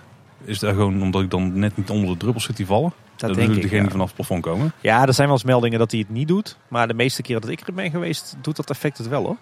Ja, ik, ik heb een beetje 50% dat ik hem voel of niet. En Misschien een keer je sjaal uitlaten. Ja, of gewoon een korte mouwen gaan zitten. Ja, precies. Overigens eh, doen de harnassen in de Heldentour het eh, nog steeds niet. Dat is natuurlijk ook een storing die al heel, heel lang eh, voortduurt. Verder is het, eh, het straatwerk in het Lavelaar eh, op het, eh, het entreeplein zeg maar, bij eh, de ingang van de, de Slakken monorail is eh, klaar. Daar hebben we de vorige keer al heel veel over gezegd, dus dat zullen we niet gaan herhalen. Ehm, er schijnt weer een defectje te zitten in de Elfenmolen, in de Elfentuin in Droomvlucht. Oh. Hm. Ehm, er vond wat onderhoud plaats aan het schilderwerk eh, van de Kombuis, horecapunt bij de Vliegende Hollander. Ja, dat wordt iets kleurrijker of zo. hè. Iets bijna meer... Ja, iedereen, iedereen schrok. Maar ik weet nog vanuit de bouw van de kombuis dat die in eerste instantie dat die kleuren ook zo heftig werden aangezet. Maar dat die later eh, wel wat werden eh weggeschaduwd, zeg maar. Dat is wel op meer plekken natuurlijk. En Dat- bovendien vervaagt dan die kleur in de loop der jaren. Hè. Dus eh, in principe die heftige kleuren die er nu op werden gesmeerd, die zijn dan bij de bouw van de kombuis ook daadwerkelijk zo opgezet. Dus geen reden tot zorg. Eh, het paadje trouwens eh, naar het eh, restaurant Het Wapen van Ravelijn. Dat schelpenpaadje wat er ooit is gemaakt is. Dat is nu weggehaald. Want je kan voortaan natuurlijk gewoon het, het plein op van Ravelijn en zo naar het Wapen van Ravelijn lopen. Ehm, en dat is nu vervangen netjes door eh, plantsoen. Met Ja. allerlei plantjes. Heel, eh, heel mooi gedaan. Je kan Ja. niet meer zien dat het ooit heeft gelegen. Nee, het paardje, het paardje zelf is echt helemaal weg. Ja. Overigens, nou we het er toch over hebben. Het valt mij, eh, daar heb ik de vorige keer helemaal niet gezegd. Maar toen het hele euvel met die demonstraties bij uh, Ravelijn plaatsvond, toen was ik daar net lekker binnen aan het lunchen. Dat vind ik toch wel een aanrader. De, de lunchkaart van Ravelijn die is eh, ten opzichte van de vorige keer dat ik er gegeten heb eh, aangepast. Oh, is die aangepast? Ja, en nu kan je er, als je met twee personen of meer bent, kan je een, krijg je een hele grote plank als je wil. Daar ligt allerlei soorten brood op en heel veel verschillend beleg. En fruit. Super lekker, super gezond. En eigenlijk echt een plek waar je op zijn Brabants gezegd duchtig kan lunchen. Hm. Dus absoluut een aanrader. En een showtje kan kijken. Ja, inderdaad. Met of zonder vuurpaard. Wachteren van vuur. Oh ja, dat was hem. Ehm, verder eh, zag ik een fotootje voorbij komen van een muis in diorama. Ja, volgens mij wel vaker gemeld hè. Die Ja. zitten daar gewoon. Ja, inderdaad. Op zich wel logisch. Maar deze zat wel in Deze de zat in de scène. Ja, dat heb ik nog niet zo vaak gezien. Nee, dat is op zich ook wel zorgelijk. Want ja, muizen die knagen en knabbelen en die laten uitwerpselen achter. En je wil natuurlijk niet dat je schitterend opgeknapte diorama wordt opgevroten. En sowieso zijn die uitwerpselen dan niet in schaal. Dat is een beetje jammer. ja, nee, inderdaad ja. En je schrikt je eigenlijk toch eh, helemaal de, de taffes als je daar als rolbolgeisje of als eh Efteling van Varen rondloopt. En Zo'n monsterlijke muis voor je ineens een monsterlijke muis voor je uit. Ja. Ja. Van... Nee, er zit geen grap in. Maar goed, daar, daar moet de firma Rentokill eh, toch eens naar kijken. Want we moeten natuurlijk niet hebben dat dat diorama wordt beschadigd. Verder hebben we het een tijdje terug gehad over de entree van de Python. Volgens mij ook in onze vorige aflevering. Ja. Het bord dat daar boven de wachtrij hing, dat eh, was ineens te smal. Omdat er natuurlijk een derde rij bij was gemaakt. Eh, wij dachten, nou dat zullen ze wel zo laten. Maar dat doen ze niet. Want eh, inmiddels is er een nieuw en veel breder bord eh, opgehangen. En je hebt eigenlijk nu vier wachtrijden. Of tenminste, je hebt vier entrees. Want je hebt de twee voor de boardingpas in het midden. Die moet je natuurlijk scannen, dus daar loopt de wachtrij een beetje op. En dan heb je links de normale entree zitten en rechts de single rider entree. En daar hoef je niet te scannen, kun je gewoon inlopen. Als hij open is. En ik ben benieuwd hoe het dan gaat. Want ik, we hebben nog steeds geen moment gehad dat, die, dat de normale entree en de boardingpas tegelijk open was. Hè? Nee, inderdaad. Maar de Efteling heeft ook aangegeven dat dat niet gaat gebeuren. Hè? Oh, dus Jammer dat gaat sowieso niet Nee, gebeuren. nee, de bedoeling is echt dat die wachtrijen of het is eh boarding pass in combinatie met single rider, of het is eh, single rider in combinatie met regulier. Oh, ik dacht dat het wel echt meer richting vastpas ging. Maar dat is dan helemaal niet. Nee, nee, was het maar zo. Dat hopen wij wel, Ja. maar dat, dat schijnt nog niet te gebeuren. Hmm. Wordt op zich wel een mooi nieuw bord, heel duidelijk. Er zitten ook van die wachtrij-indicatoren in, hè, dus van die minischermpjes. Mhm. Eh, en eh, ik geloof dat eh, de slang, de Python, die eh, moet nog wel worden teruggeplaatst. Maar daar was ook al een constructie voor opgehangen. Dus dat ziet er weer tip-top uit. Ja, nu is het een beetje net als Baron inderdaad. Dus boven de rij waar je inloopt zie je wat de wachttijd is. Behalve bij de boardingpas, want daar is minder relevant. Precies. En eh, ze hebben ook meteen eh, de gelegenheid eh, aangegrepen om eh, Python Pietje alsnog op te knappen. Ja, die is weer terug helemaal eh, fris. Dat was vorig jaar een, eh, een veelgehoorde klacht bij de liefhebbers dat eh, Python Pietje was vergeten. Maar eh, die is, eh, heeft nu een mooie schilderbeurt eh, gehad. En zelfs dat lelijke verkeersbord eh, waar 1,20 op staat, die is nu ook helemaal netjes ingeschaduwd. En er stonden tijdelijk van die, eh, ja, bijna van die hoogspringpalen, zeg maar. die je vroeger nog wel kent Ja. voor de basisschool. Die waren tijdelijk om te meten, maar die stonden wel met meerdere attracties, dacht ik. Ja, maar die zijn overal wel langzaam maar zeker verdwenen en vervangen door, eh, Gelukkig. door mooiere gethematiseerde exemplaren. En nog een laatste nieuwtje. De, ze zijn nu ook begonnen met, met schilderonderhoud aan de EHBO-post en, en de groepskluis aan de achterkant.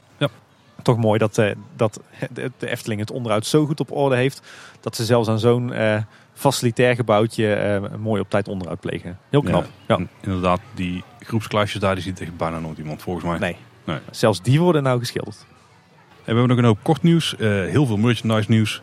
Het enige echte Efteling doeboek. Er zijn twee varianten van, die kun je voor 3,50 kopen. Op zich wel knap hè. Je hebt een, het enige echte Efteling doeboek. Maar daar kun je nou wel in twee varianten krijgen. Dus dan is het toch niet het enige echte Efteling doeboek. Nee, inderdaad. Eén van de weinige echte precies. die een nieuwe naam geven. Ik heb even zitten kijken of het voor ons thuis iets is. Maar eh, de kleine van mij is nog net iets te jong denk ik om eh, daarin te, te knutselen. Nou, ik heb niet eens aan gedacht om het te kopen. Maar ik ben ook dan niet echt van de souvenirs. Hè? Dus dat. Nee, dat is waar. Ziet er wel, eh, die boeken zien er wel super tof uit. Ik zou hem bijna voor mezelf kopen. Dus dat heb je stiekem al gedaan, Tim. Nee, dat nou Als je daar naar buiten loopt. Ja, misschien. misschien. Er is ook een nieuwe lijn. Skyline souvenirs. Ik weet niet precies hoe die eruit zien. Weet jij daar iets meer van? Ja, ze zijn eigenlijk eh, heel basic. Eh het is op zich een leuk idee. Ze hebben allerlei gebruiksvoorwerpen. Een mok, een koffiebeker, een, een notitieboekje, een liniaal, een paraplu, een pet, eh keycorden en een Big Shopper tas. Die zijn eigenlijk heel basic wit. En daar staat de skyline van de Efteling op. Oh, zo, ja, ja. Op zich in de basis een heel leuk idee. Alleen die skyline die is dan vervolgens als een soort word art weer ge- vormgegeven. Dus met alle kleuren van de regenboog. Oh. Dus het is een beetje, de uitvoering is een beetje ja, Ah, jammer. twijfelachtig. Als we daar één kleur van hadden gekozen, meerdere ja, tinten, zeg maar, of dieptes. Het, het, het had heel vrij kunnen zijn, ja. ja. Zie nog even herzien. Eh, de, een van de afleveringen die we recent hebben gemaakt was natuurlijk de bordspellenaflevering. Ja. En er is inmiddels een nieuw spel. Een eh, Top Trumps spel. Dat heeft niks te maken met de president van de Verenigde Staten Ook gelukkig. niet. Een eh, kaartspel, dat kun je voor 5 euro kopen. De Magische paraplu, die hadden ze vorig jaar aangekondigd. Er is nu ook een speciale kindervariant van. En dat is die paraplu in de regen, dan ziet het er anders uit dan als het droog is. Die verkleurt, hè? Dan hoop je dat het gaat regenen. Precies. Dan hebben we nog eh, acht nieuwe Efteling miniaturen in de Luviel collectie. Ja, dat Eh. zijn die eh, een beetje waar je je eigen miniatuursprookjesbos mee kan maken. Ah, ja, bij de kerstboom. En, ja. Ja, daar zijn de prijzen nu van bekend. Dus die kun je online checken. Wij wel even de tip, ga altijd gewoon naar de Avri in Dongen, want dan zijn ze goedkoper. Kijk, dat is een Of echt, bij, eh, echt Hollandse tip. De lokalo's, de Navri. Daar kunnen we iets mee, Tim. En er zijn eh, van die opvouwbare tasjes in een sprookjesbos thema. Dus die kun je het hergebruiken. En die Ja. kosten 2,50. Maar die zijn wel heel mooi. Er was ook wat eh, minder eh, goed nieuws voor de Efteling. Ja, veel brandjes. wel eens, hè? Ja. Ja. Een aantal brand, eh, brandnieuwtjes. Eh, de vervelendste was denk ik al een hele grote brand bij een stomerij in Raamsdonksveer. Stomerij Uniek. Daar eh, zijn een hoop kostuums verloren gegaan. Eh, vooral die van entertainers en artiesten van Caro. Ja. Eh, de show kan wel gewoon doorgaan. Want dit waren de reserve pakken. Volgens mij van in ieder geval één van de sets die ze Ja. hadden. Eigenlijk wel heel goed dat ze die niet tegelijk wegbrengen. Maar dat kan natuurlijk ook niet. Dat Want de show wordt iedere dag gedaan worden. Ja, oké. Dus er moeten wel nieuwe exemplaren gemaakt worden. Dus ik denk dat ze af en toe iets, misschien een beetje gaan ruiken of zo daar. Ja, of dat ze heel veel stress hebben op het kledingatelier. Ja, dat is heel snel. Ja, ze moeten in ieder geval heel snel nieuwe maken. Kan even duren, maar ja, ze moeten nu dus iets langer doen met dezelfde kleding. Ja. Overigens had, eh, had Loopings eh, eh, een aantal dagen terug een foto van Caro... waarin Vadertje Tijd, een van de, de hoofdkarakters, ineens eh, wel een andere jas aan had. van een of andere oude Efteling Entertainment Act. Dus ik denk dat ze toch een beetje moeten puzzelen met, met de kleding die ze beschikbaar hebben. Ja, ja, of dat ze gewoon iets misschien niet op tijd gewassen hebben gekregen en daardoor Ja. een noodgreep hadden moeten doen. Ja. Voor de Israëlische bezoekers van de Efteling, er is voortaan een Hebreeuwse versie van de Efteling website. Ja, inderdaad. Heel slim, want eh, er zijn best wel wat eh, Israëli's die eh, de Efteling bezoeken. Nou, me nooit opgevallen eigenlijk. Zeker in georganiseerde reizen. Ah, Oké, Zal, zal ik eens iets inside dingetje vertellen? Als, als oud Efteling-medewerker. nou, nou ben ik benieuwd. Er is niks zo verschrikkelijks als een groep Israëlische bezoekers. Die zijn zo ongelooflijk vervelend tegen personeel. Ja? Ik denk dat alle Efteling personeelsleden en oud Efteling personeelsleden die, maar, die ons nu luisteren, dat die eh, hevig ja knikkend eh, dit, eh, dit zullen beluisteren. Die zijn altijd heel erg veel eisend. En als ze niet hun zin krijgen, dan spreken ze de vermaarde woorden. I want to speak your manager. Hé, maar waarom zou dat dan zijn? Ik, Ja, dat zal een karaktertrekje zijn of zo. ja, cultureel iets misschien of zo. Dan moet je altijd, eh, die, die hebben altijd allerlei eisen. En die willen altijd van alles wat eigenlijk niet kan en mag. Wat, wat, wat, voor dingen moet ik dan aan denken? Heb je voorbeelden? Eh, ander eten, meer eten, binnen de hekken staan, ergens achter de schermen. ze willen altijd meer en goedkoper en, en, en meer dan anderen. En, nou, dat is, maar goed, ze zullen de Efteling in ieder geval voldoende geld opleveren. Want anders dan, maakt de Efteling natuurlijk geen aparte Efteling-site speciaal. Ja, of zouden ze daar juist in uitleggen dat het niet de bedoeling is dat je achter de Dat hekken je gaat staan. misdraagt. Even, Ja, precies. Misschien dat dat wel tactiek erachter is. Maar goed, in, in het kader van de internationalisering natuurlijk een, eh, een hele goede, heel goed initiatief. En en er stond in één keer op de Efteling blog stond er een, eh, een artikel over een stukje geschiedenis. Ja, Een beetje zonder aanleiding. ja die hebben natuurlijk naar onze aflevering over de geschiedenis van Efteling eh, voor 1952 geluisterd. Ja, die wist het denk Oh nee, dit was, stond eerder online. eerder dan onze Ja. aflevering. Ja, dat was inderdaad ineens een, eh, een soort van speciaal artikel over eh, 1999. Hè? Het jaar van eh, de schatkamer van het sprookje. Ja. Van de sprookjes trouwens. Ja, heel leuk. Ik hoop dat het, eh, want het was ook, eh, je kon ook zien dat het een bijdrage was vanuit het archief. En ik hoop eerlijk gezegd dat we vaker eh, dit soort eh, interessante artikelen eh, gaan zien. Ja, laat het hopen. Voor mij was het in ieder geval een feest eh, der herkenning eh, allemaal. We hebben het volgens mij wel eens vaker gehad dat het wel tof zou zijn als de Efteling iets zou doen met de foto, ehm, met de actiefoto's. Ja. Dat je die bijvoorbeeld, dat je bijvoorbeeld een jaarabonnementje erop kunt kopen of zo. Eh, zover is het nog niet. Nee. Maar je kunt wel voor 25 euro dadelijk één dag lang alle foto's onbeperkt downloaden. Ja, Dus een wel soort, eh, kleine stap die kant op. Ja, heel tof. 25 euro vind ik op zich ook niet heel duur voor eh, een dag lang onbeperkt al je foto's. Nee, ik, wij gaan regelmatig, tenminste regelmatig, gaan één keer in de twee jaar ongeveer naar de Efteling met alle collega's. Ja. Ik weet zeker dat het dan 25 euro wordt gelapt om even al die actiefoto's overal ook wel, binnen ja. te trekken. Nee, heel tof. Het scheelt wel dat ze nu natuurlijk niet meer afhankelijk zijn van de firma Maxifoto. Hè, maar dat ze dat, eh, de actiefoto's veel meer naar zichzelf toe hebben gehaald. Ja. Ja, met pixels doen ze het nu hè? Ja. ik, hoop, ik hoop dat er echt nog wel een keer een variant komt voor een heel jaar. Of misschien meerdere passen, maar voor een jaartje. Ja. Ik zou het wel doen denk ik. Ja, of wat, wat je kan koppelen aan je abonnement. Oh ja, dan zeker. Zeker als het automatisch... Ja, dat gaat natuurlijk nog niet... Het zijn geen Magic Bands die we hier hebben natuurlijk. Nee, maar je hebt natuurlijk tegenwoordig wel je eigen Efteling-account. hè? Ja, ik, ik- het zou mooi zijn als je een kioskje hebt waar je je abonnement gewoon tegenaan houdt. En dat hij dan dat ding automatisch in je account zet. Ja.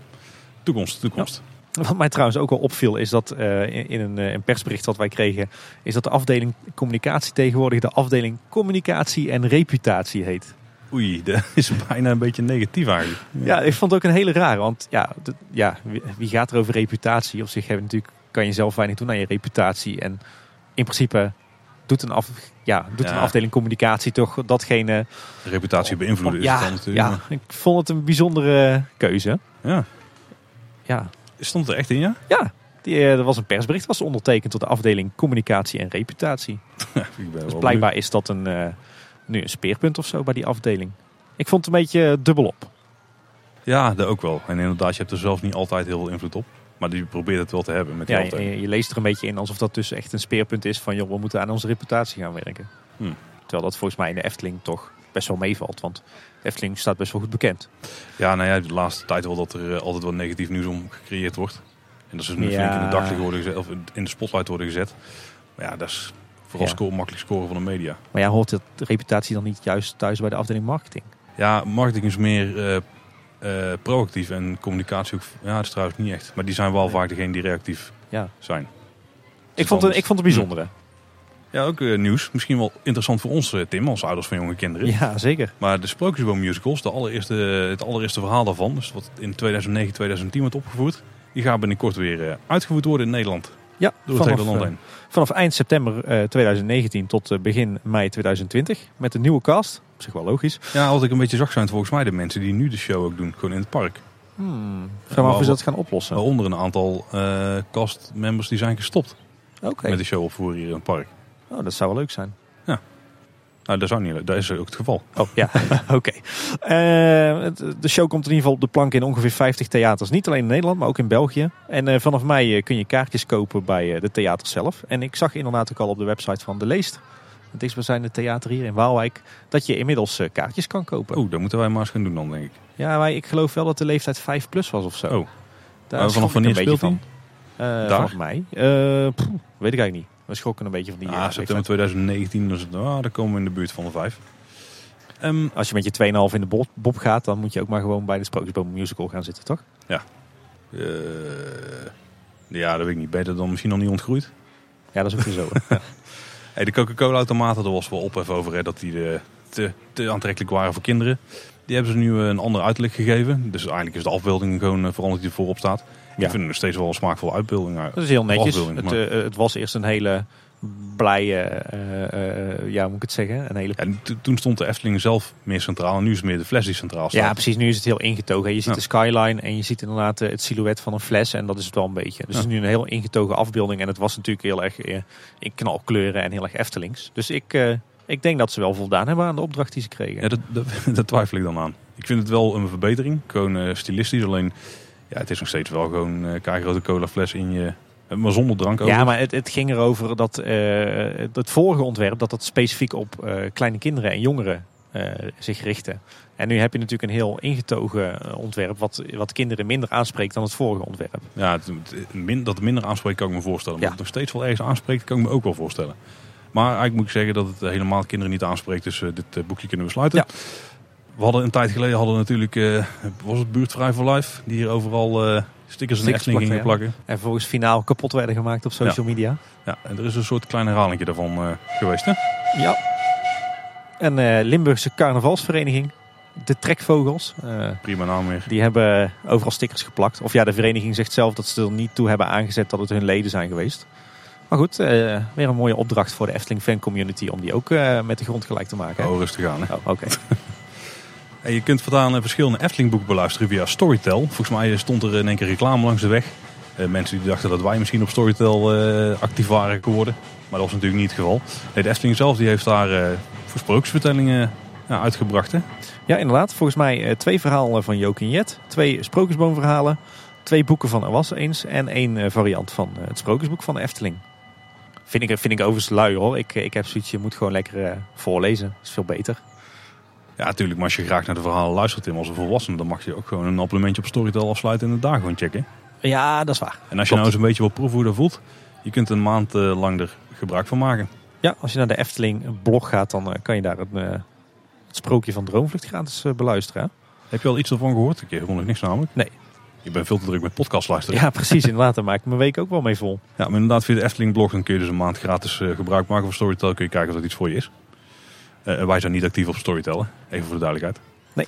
Dan kreeg ik nog een, ehm, een tip van Slimme Toon over het artikel Wonderlijk Klantcontact. Dat stond in Customer First. Eh, we hebben het linkje geplaatst op, eh, in de show notes sowieso, maar ook op onze Twitter-account.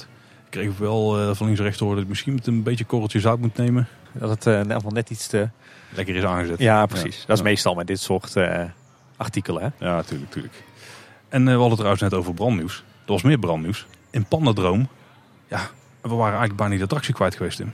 Ja. Nee, er was blijkbaar een eh, probleempje met, het, met de projector. Er was een, eh, de film had brand gevat. ja, een stukje film was gaan smeulen of zo. Het, het scheen wel mee te vallen. Het scheen dat personeel meteen de, het brandje geblust had. Maar ze hebben vervolgens toch het hele complex ontruimd. Ja, gewoon logisch, protocol. ja. En eh, ja, eigenlijk was het, eh, liep het met een sisser af. Letterlijk en figuurlijk. En daarna gingen ze Fabula draaien. Oh nee, ze hadden gewoon een reserverol liggen van dezelfde film. Of is dat de tweede keer dat er een brandje in eh, Pandadroom is geweest? Want eh, ooit, er is ook een paar jaar geleden, oh, flink, eh, flink lang geleden trouwens, een, een brandje geweest in de toiletgroep. Ja. Ja, dat we- weet ik me te herinneren, omdat ik er toevallig zelf live bij was op dat moment. Ja, had je, je denkt van ik ga het eens gewoon proberen. Nee, nee, nee, nee, nee, nee, nee. nee. Ho eens even. Nee. Oké, heel goed. nee, als je dan toch werkelijk details wil horen. Ik was op dat moment eh, volgens mij aan de andere kant van het park. En toen had de Efteling nog een eigen brandweer. En die ging toen, met- toen gingen alle remmen los met eh, toeters en bellen met z'n allen richting Pandadroom.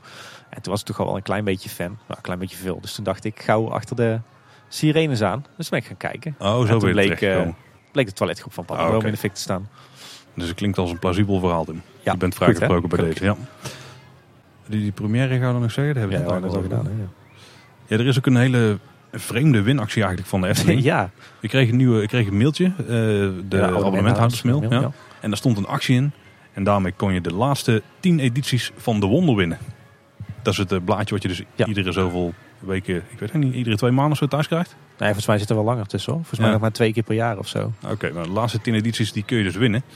Ja, de meeste mensen die al een tijdje abonnementhouder zijn, die hebben die natuurlijk al lang thuis liggen. Ja, nou, op wel een ik vond het wel een sympathieke actie voor de beginnende liefhebber hoor. Ja, dat is wel waar. Als je inderdaad net abonnementhouder bent, dan is het wel interessant om die te winnen. Want dan kun je nog even een tijdje terug Ja. lezen. Hm. Ik, ik durf denk ik wel te beweren dat ik alle wonders heb die ooit zijn uitgegeven. Ook uit begin jaren 90. Dus ik ga niet meedoen aan die winactie. Oké, ik ook niet. Dus we laten er wel veel winkans over voor de recente abonnementhouders. Precies. Hmm.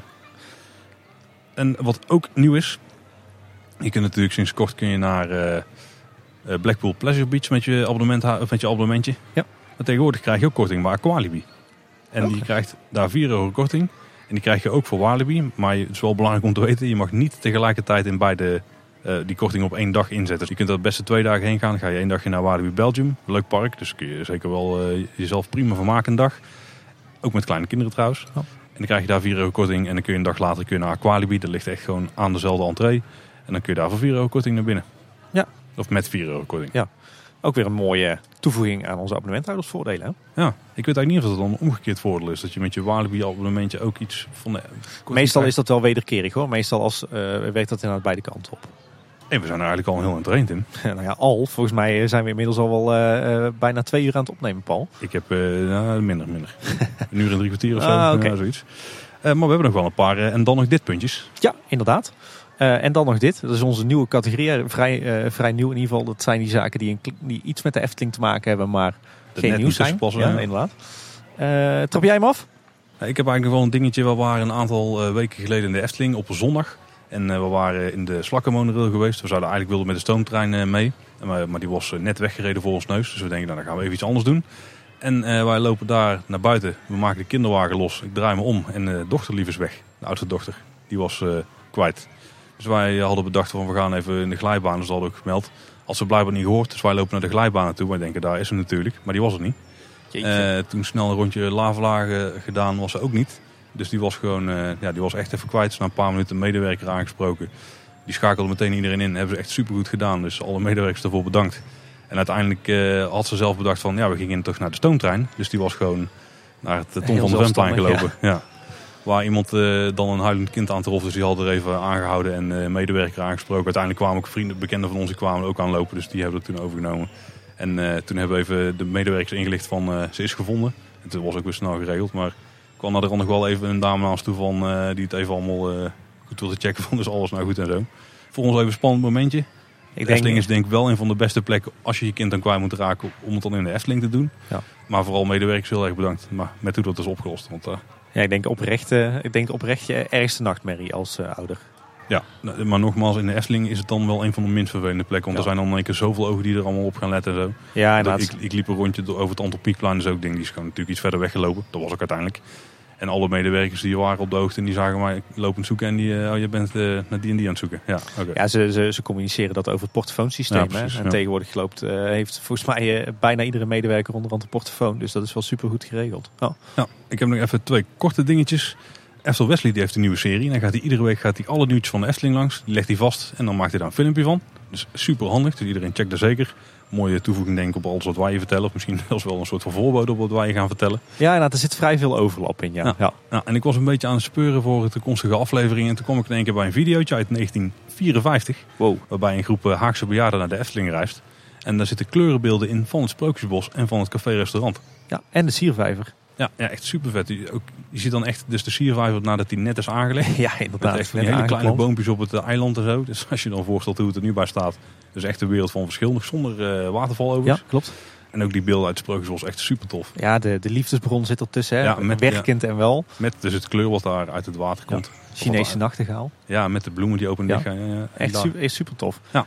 check onze Twitter-account. Hè. Ja, en Daar heb jij wat natuurlijk. fragme- fragmenten op eh samengevoegd. Ja, en check zeker die video Ja. inderdaad. Er zitten toch echt wel een minuut of eh nou, zes, zeven of zo van de Efteling in. Ja. Uit die tijd. Echt heel tof. Ja. Oké. Nou, ik heb ook nog een paar, eh, paar eh, dingetjes in de zijlijn. Ik ben de laatste tijd weer heel veel in, naast pretparken en Efteling vooral dan ook heel veel in dierentuinen geweest. Onder meer in Burgers Zoo, in Dierenrijk en de Beekse Bergen. En wat viel mij nou op? Ik, die dierentuinen die zijn echt allemaal super goed bezig qua, qua afvalscheiding en eh, qua plastic reductie. Hè? Dus zo min mogelijk plastic producten. En als je dat dan zo ziet, dan krijg je echt wel een gevoel van wow, dit bedrijf is, eh, gaat, is echt goed bezig. Valt me dan toch op dat de Efteling nog een beetje achterblijft. Ja, ja, dat klopt ook al. Ze hebben wel die test nu met die petflessen die je kunt inleveren. Ja. Maar dat doen ze maar op twee plekken. Ja, terwijl dus in al die dierentuinen die ik heb bezocht, kun je gewoon overal al eh, sowieso je afval scheiden tussen restafval en PMD. En bij sommigen zelfs nog in meer categorieën. Ja, papier heel vaak ook. Ja. Dus daar, daar ligt nog wel eh, een puntje van aandacht. Verder heel veel nieuws eh, over Anton Pieck momenteel. Eh, er is heel veel aan het veranderen in het Anton Pieck Museum in Hattem. We hebben het al wel eens aangehaald in een aantal afleveringen. Er zit daar een nieuw bestuur. Er is een nieuwe directrice aangenomen. Ehm, Er komt er ook een, een, een nieuwe conservator, een achterkleindochter van Antropiek zelf. En de vaste tentoonstelling is nu vernoemd, vernieuwd in het Antropiek Museum. Er hangen onder meer hele mooie prenten van Piek uit de Camera Obscura en uit zijn boeken van Duizend en één Nacht. en verder is de entree verplaatst naar de achterzijde van het pand, direct aan de straat. dus we hebben niet meer een gecombineerde entree met het Voermansmuseum, wat voorheen het mhm. geval was. Uh, dat is niet alles. Uh, er zijn nu namelijk ook signalen dat uh, het Antropiek Museum de banden met de Efteling weer gaat aanhalen. Vroeger was het namelijk zo dat je er altijd in de, in de kelder een wisseltentoonstelling had met ieder jaar weer nieuwe Antropiek tekeningen, originele piektekeningen, die hij voor de Efteling had, had gemaakt. Die kregen zij dan in bruikleen van de Efteling. Mm Dat heeft een aantal jaren is dat ja, is op de een of andere manier die verhouding minder goed geweest. Waardoor de Efteling stopte met tekeningen uitlenen aan het Antropiek Museum. Ik weet niet wat er de achtergrond van is. Misschien was het wel een verzekeringskwestie of zo. Ehm, maar ze gaan die banden weer aanhalen. Uh, dus over niet al te lange termijn uh, gaat er weer een Efteling tentoonstelling in het Antropiek Museum komen. Uh, en ter voorbereiding daarop uh, uh, is een hele delegatie van het Antropiek Museum, zowel vrijwilligers als personeel, is hier op 1 april ook in de Efteling op bezoek geweest. niet zomaar, ze zijn ontvangen door Frans Goenet en Sander de Bruin. Oh. Hebben een uitgebreide rondleiding gehad tot Sprookjesbos, ook een kijkje bij de Zes Zwanen. Hebben daarna geluncht met een heel groot deel van de ontwerpafdeling. En daarna zijn ze ook in Symbolica geweest en hebben ze nog ja, wat met elkaar gekletst. Dus die banden tussen de Efteling en het Antropiek Museum die worden echt flink verstevigd. Dus daar kunnen we binnenkort in Hattem eh, heel veel moois gaan zien, uh, denk ik. Waar kunnen we eens een toertje boeken? ja, misschien moet een museum over antropiek beginnen oh, ja, Dat is een goed idee, ja. En last but not least is dat er eindelijk na heel veel jaren ook een nieuw boek is uitgebracht over antropiek. Het boek heet Was getekend Antropiek. En het is eigenlijk een best een fraai koffietafelboek. Oh, oké. Het geeft op zich een mooi inzicht in, in heel veel tekeningen van Anton Pieck. Uh, het is zo ingedeeld dat je op de rechterpagina, uh, pagina groot, een, uh, een print hebt van Anton Pieck. Vaak afkomstig uit zijn, vaak een kalenderplaat. en op de linkerkant heb je dan vaak nog een klein afbeeldingje. Dat kan een detail zijn uit die grote kalenderplaat, maar het kan ook iets anders zijn. En een korte toelichting. En soms gaat die over, ehm, over wat we op de tekening zien. Uh, dus niet zozeer over wat Piek heeft, heeft gedaan of het, het verhaal achter die tekening, maar over een gebruiksvoorwerp of een bepaalde uh, gewoonte of een gebruik uit die tijd. Super interessant. Soms gaat het wel over het verhaal achter die tekening of over iets van het leven van Anton Pieck. Dus het is eigenlijk een, een, een hele moderne manier om naar zijn prenten te kijken. Heel leuk. Uh, ik heb hem ook gekocht. Ik ben er heel blij mee. Zeker ja, om, om gewoon na al die jaren weer eens een, een nieuw en fris boek te zien met tekeningen van Piek. Aan de andere kant er staan geen Efteling tekeningen in. Oh, helemaal niks? Helemaal niks. Er, staat, uh, er is een hele korte biografie. Daar staan hooguit twee zinnetjes in over de Efteling. Dus hm. daar hoef je hem niet voor te kopen. En wat me ook wel een beetje tegenvalt is dat de beeldkwaliteit af en toe heel slecht is. De, ik, ik hoopte dat ze al die originele van Piek uh, opnieuw zouden hebben gedigitaliseerd. Maar dat, dat blijkt niet het geval. Heel pixelig of zo? Ja, oh, ja, en heel wazig soms ook. En het geeft ook een heel erg uh, eenzijdig beeld van het werk van Piek. Het zijn dus vooral die kalenderplaten die hij heeft getekend, maar niet als een andere werk. Terwijl uh, misvatting is vaak dat Piek alleen dat deed, maar hij deed veel meer. Dus dat blijkt niet uit dit boek. Maar goed, eh, ben je naast Efteling liefhebber ook liefhebber van Piek, dan zou ik hem zeker kopen. Uh, en anders kan je het misschien beter niet doen. Oké. Uh, wat ik verder nog leuk vond bij Zoo Insight, een van onze collega-podcasts over uh, dierentuinen. Die hadden een interview met uh, Henk Hidding, oud-directeur van het Noorderdierpark in Emmen. En die vertelde daar ineens in dat de Efteling in het verleden plannen had om het Dolfinarium over te nemen. maar ze hadden ook plannen om zelf iets te gaan doen met, met dieren. bijvoorbeeld rond boerderijdieren of huisdieren. Daar wilden ze misschien een attractie rondbouwen of een kinderboerderij, iets in die richting. Dat vond ik wel opzienbarend. Weet je welke periode er ongeveer uh, over ging? Ik denk dat dat de jaren 80 moet zijn geweest. Ja, oké. Hij, hij, zei het niet hoor, maar een beetje afgaan op die verhalen denk ik jaren 80. Ja, toen was er nog wel de ponyboerderij-achtig ding, uh, dat je ritje kon maken. Hmm. We zullen in ieder geval uh, een linkje naar die aflevering in onze show notes zetten. Ja. En verder is er ook nog een nieuw forum, pretpark.club. Heel, heel makkelijk eigenlijk los denk ik een beetje het uh, verdwenen forum van uh, de vijf zintuigen en ook een beetje het uh, steeds stiller wordende teampark.nl af. Ja, volgens mij heb ik geprobeerd om daar wat fanatieke forumgangers naartoe te lokken. Ja, ja, het is best wel, er wordt veel gepost. Ja, niet alleen over de Efteling, maar over eigenlijk alles wat met pretparken te maken heeft. En wij worden af en toe ook eens aangehaald. Dus mocht je op zoek zijn naar nieuwe plekken om nieuwtjes over de Efteling te lezen of om mee te discussiëren, ga ook eens op pretpark.club kijken. En uh, last but not least van mijn laatste opviel in het Lavelaar ineens. Uh, uh, even een hele andere kant op. Ehm, ja, we kennen het Lavelaar natuurlijk allemaal een beetje als een klein beetje een ondergewaardeerd eh, stukje Efteling, wat wel heel mooi is. Ja, goede plek om je kind kwijt te raken ook. Eh, Ja, inderdaad. Ja. Eh, ik was er laatst ook met mijn dochters. Eh, en wat viel me nou ineens op? Eh, we, we waren op een gegeven moment waren we twee uur in het Lavelaar bezig.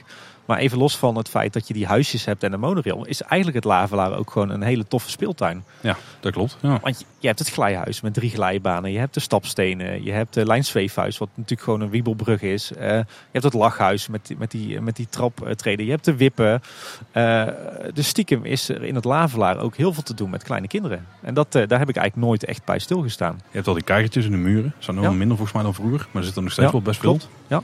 Ja, inderdaad. En, en sowieso kijken gewoon eh, in al die scènes is nog steeds leuk. Ja, dat Wij sowieso. zijn ook vaak makkelijk een uur kwijt ook. Ja, maar er is dus heel veel te doen ook eh, op actief vlak. Misschien ook wel een kleine knipoog naar de oorsprong van die locatie. Want daar lag vroeger eh, de grote speeltuin van de Efteling. Ja, dan zijn we er wel echt een heel in doorheen, Tim. Dan zijn we er heel eind doorheen. We, we hebben natuurlijk ook weer enorm veel reacties gehad en vragen en dergelijke. Maar het gaat er binnenkort eindelijk van komen. We gaan, eh, tenzij er heel groot Efteling nieuws eh, naar voren komt. Maar als het goed is gaan we binnenkort nou eens een dedicated aflevering vol met reacties en vragen van luisteraars. Ja, we hebben echt ook een paar hele toffe vragen gehad waar, echt, eh, waar we best wel lang over kunnen Waar per discussiëren. vraag al een half uur op Ja, door kunnen. Ja, een beetje maar, eh, wel. ja. Dus eh, dat even niet deze keer. Want, maar ik denk dat we al genoeg te vertellen hebben gehad. Rest mij nog één ding. Ik wil wel even luisteraar Bjorn bedanken. Die stuurt ons namelijk een vraag of wij hem konden helpen aan een digitale versie van het, het liedje Hier in de Efteling. Het beginnummer van de Efteling Sprookjesshow uit 96, 97. Ik ben die voor Bjorn eh, ben ik die gaan opzoeken in mijn eh, platencollectie. Heb ik gevonden, heb ik gedigitaliseerd. En toen dacht ik, ja, nou ben ik toch bezig, dan rip ik maar gelijk die hele cd. Dus ja, sindsdien heb ik eh, bij mij in de autoradio geregeld die sprookjesshow aanstaan. Dat doe ik natuurlijk allemaal voor de kinderen, dat snap je wel, Paul. Uiteraard. Ja, dus Bjorn, bedankt. Want mede dankzij jouw vraag kom ik erachter dat ik die liedtekst ook allemaal nog best wel goed ken. Overigens was dat ook mijn, is denk ik ook wel mijn favoriete Efteling show aller tijden. Maar wil je daar meer over eh, weten, luister dan naar aflevering 45 van Kleine Boodschap. Eh, hoe zeker ben je daarvan? Ah, Vrij 90 procent, ja. Oké. ja. Dan eh, was hij dit echt voor deze week. Ja, ja. Heb je nu zelf nog een vraag of een opmerking? Of wil je Tim nog meer hè, liedjes, teksten in zijn kop laten Ja, stampen? precies. Stuur die dan naar ons toe. Dat kan via de e-mail bijvoorbeeld, info het Kleine Boodschap. Je kunt naar de website gaan, kleineboodschap.com. Dan kun je naar het contactformulier. Ja. Of je gaat eh, op de social media kanalen kijken. Ja, we zijn op Twitter, @kboodschap. En dat is toch wel ons hoofdkanaal waar we vrijwel direct reageren, 24-7. Maar we zijn ook te vinden op Facebook en Instagram. Eh, daar zijn we Kleine Boodschap. En eh, vergeet je vooral niet aan te melden hè, voor onze honderdste aflevering op eh, kleineboodschap.com slash 100. Ja, en vind je deze podcast nou tof? Luister je in de podcast app, dan kun je altijd even abonneren. Dan komen alle nieuwe afleveringen gewoon automatisch binnen. En luister je nu een Apple podcast, zou het heel erg kunnen waarderen als je dan een eh, rating achterlaat. Zo'n sterren rating. Dus zoek even ergens op waar die sterren staan. En tik erop eh, met hoeveel sterren je het waard vindt. Of we schrijven even een reviewtje. Kunnen andere mensen ook makkelijker weer de podcast vinden. En eh, volgende week dus op maandagochtend deel 2 van de aflevering over de geschiedenis van de Efteling voor 1952. Dus ga in grote getalen luisteren. Nou, dat was weer voor deze week. Tot de volgende keer en houdoe. Houdoe waar.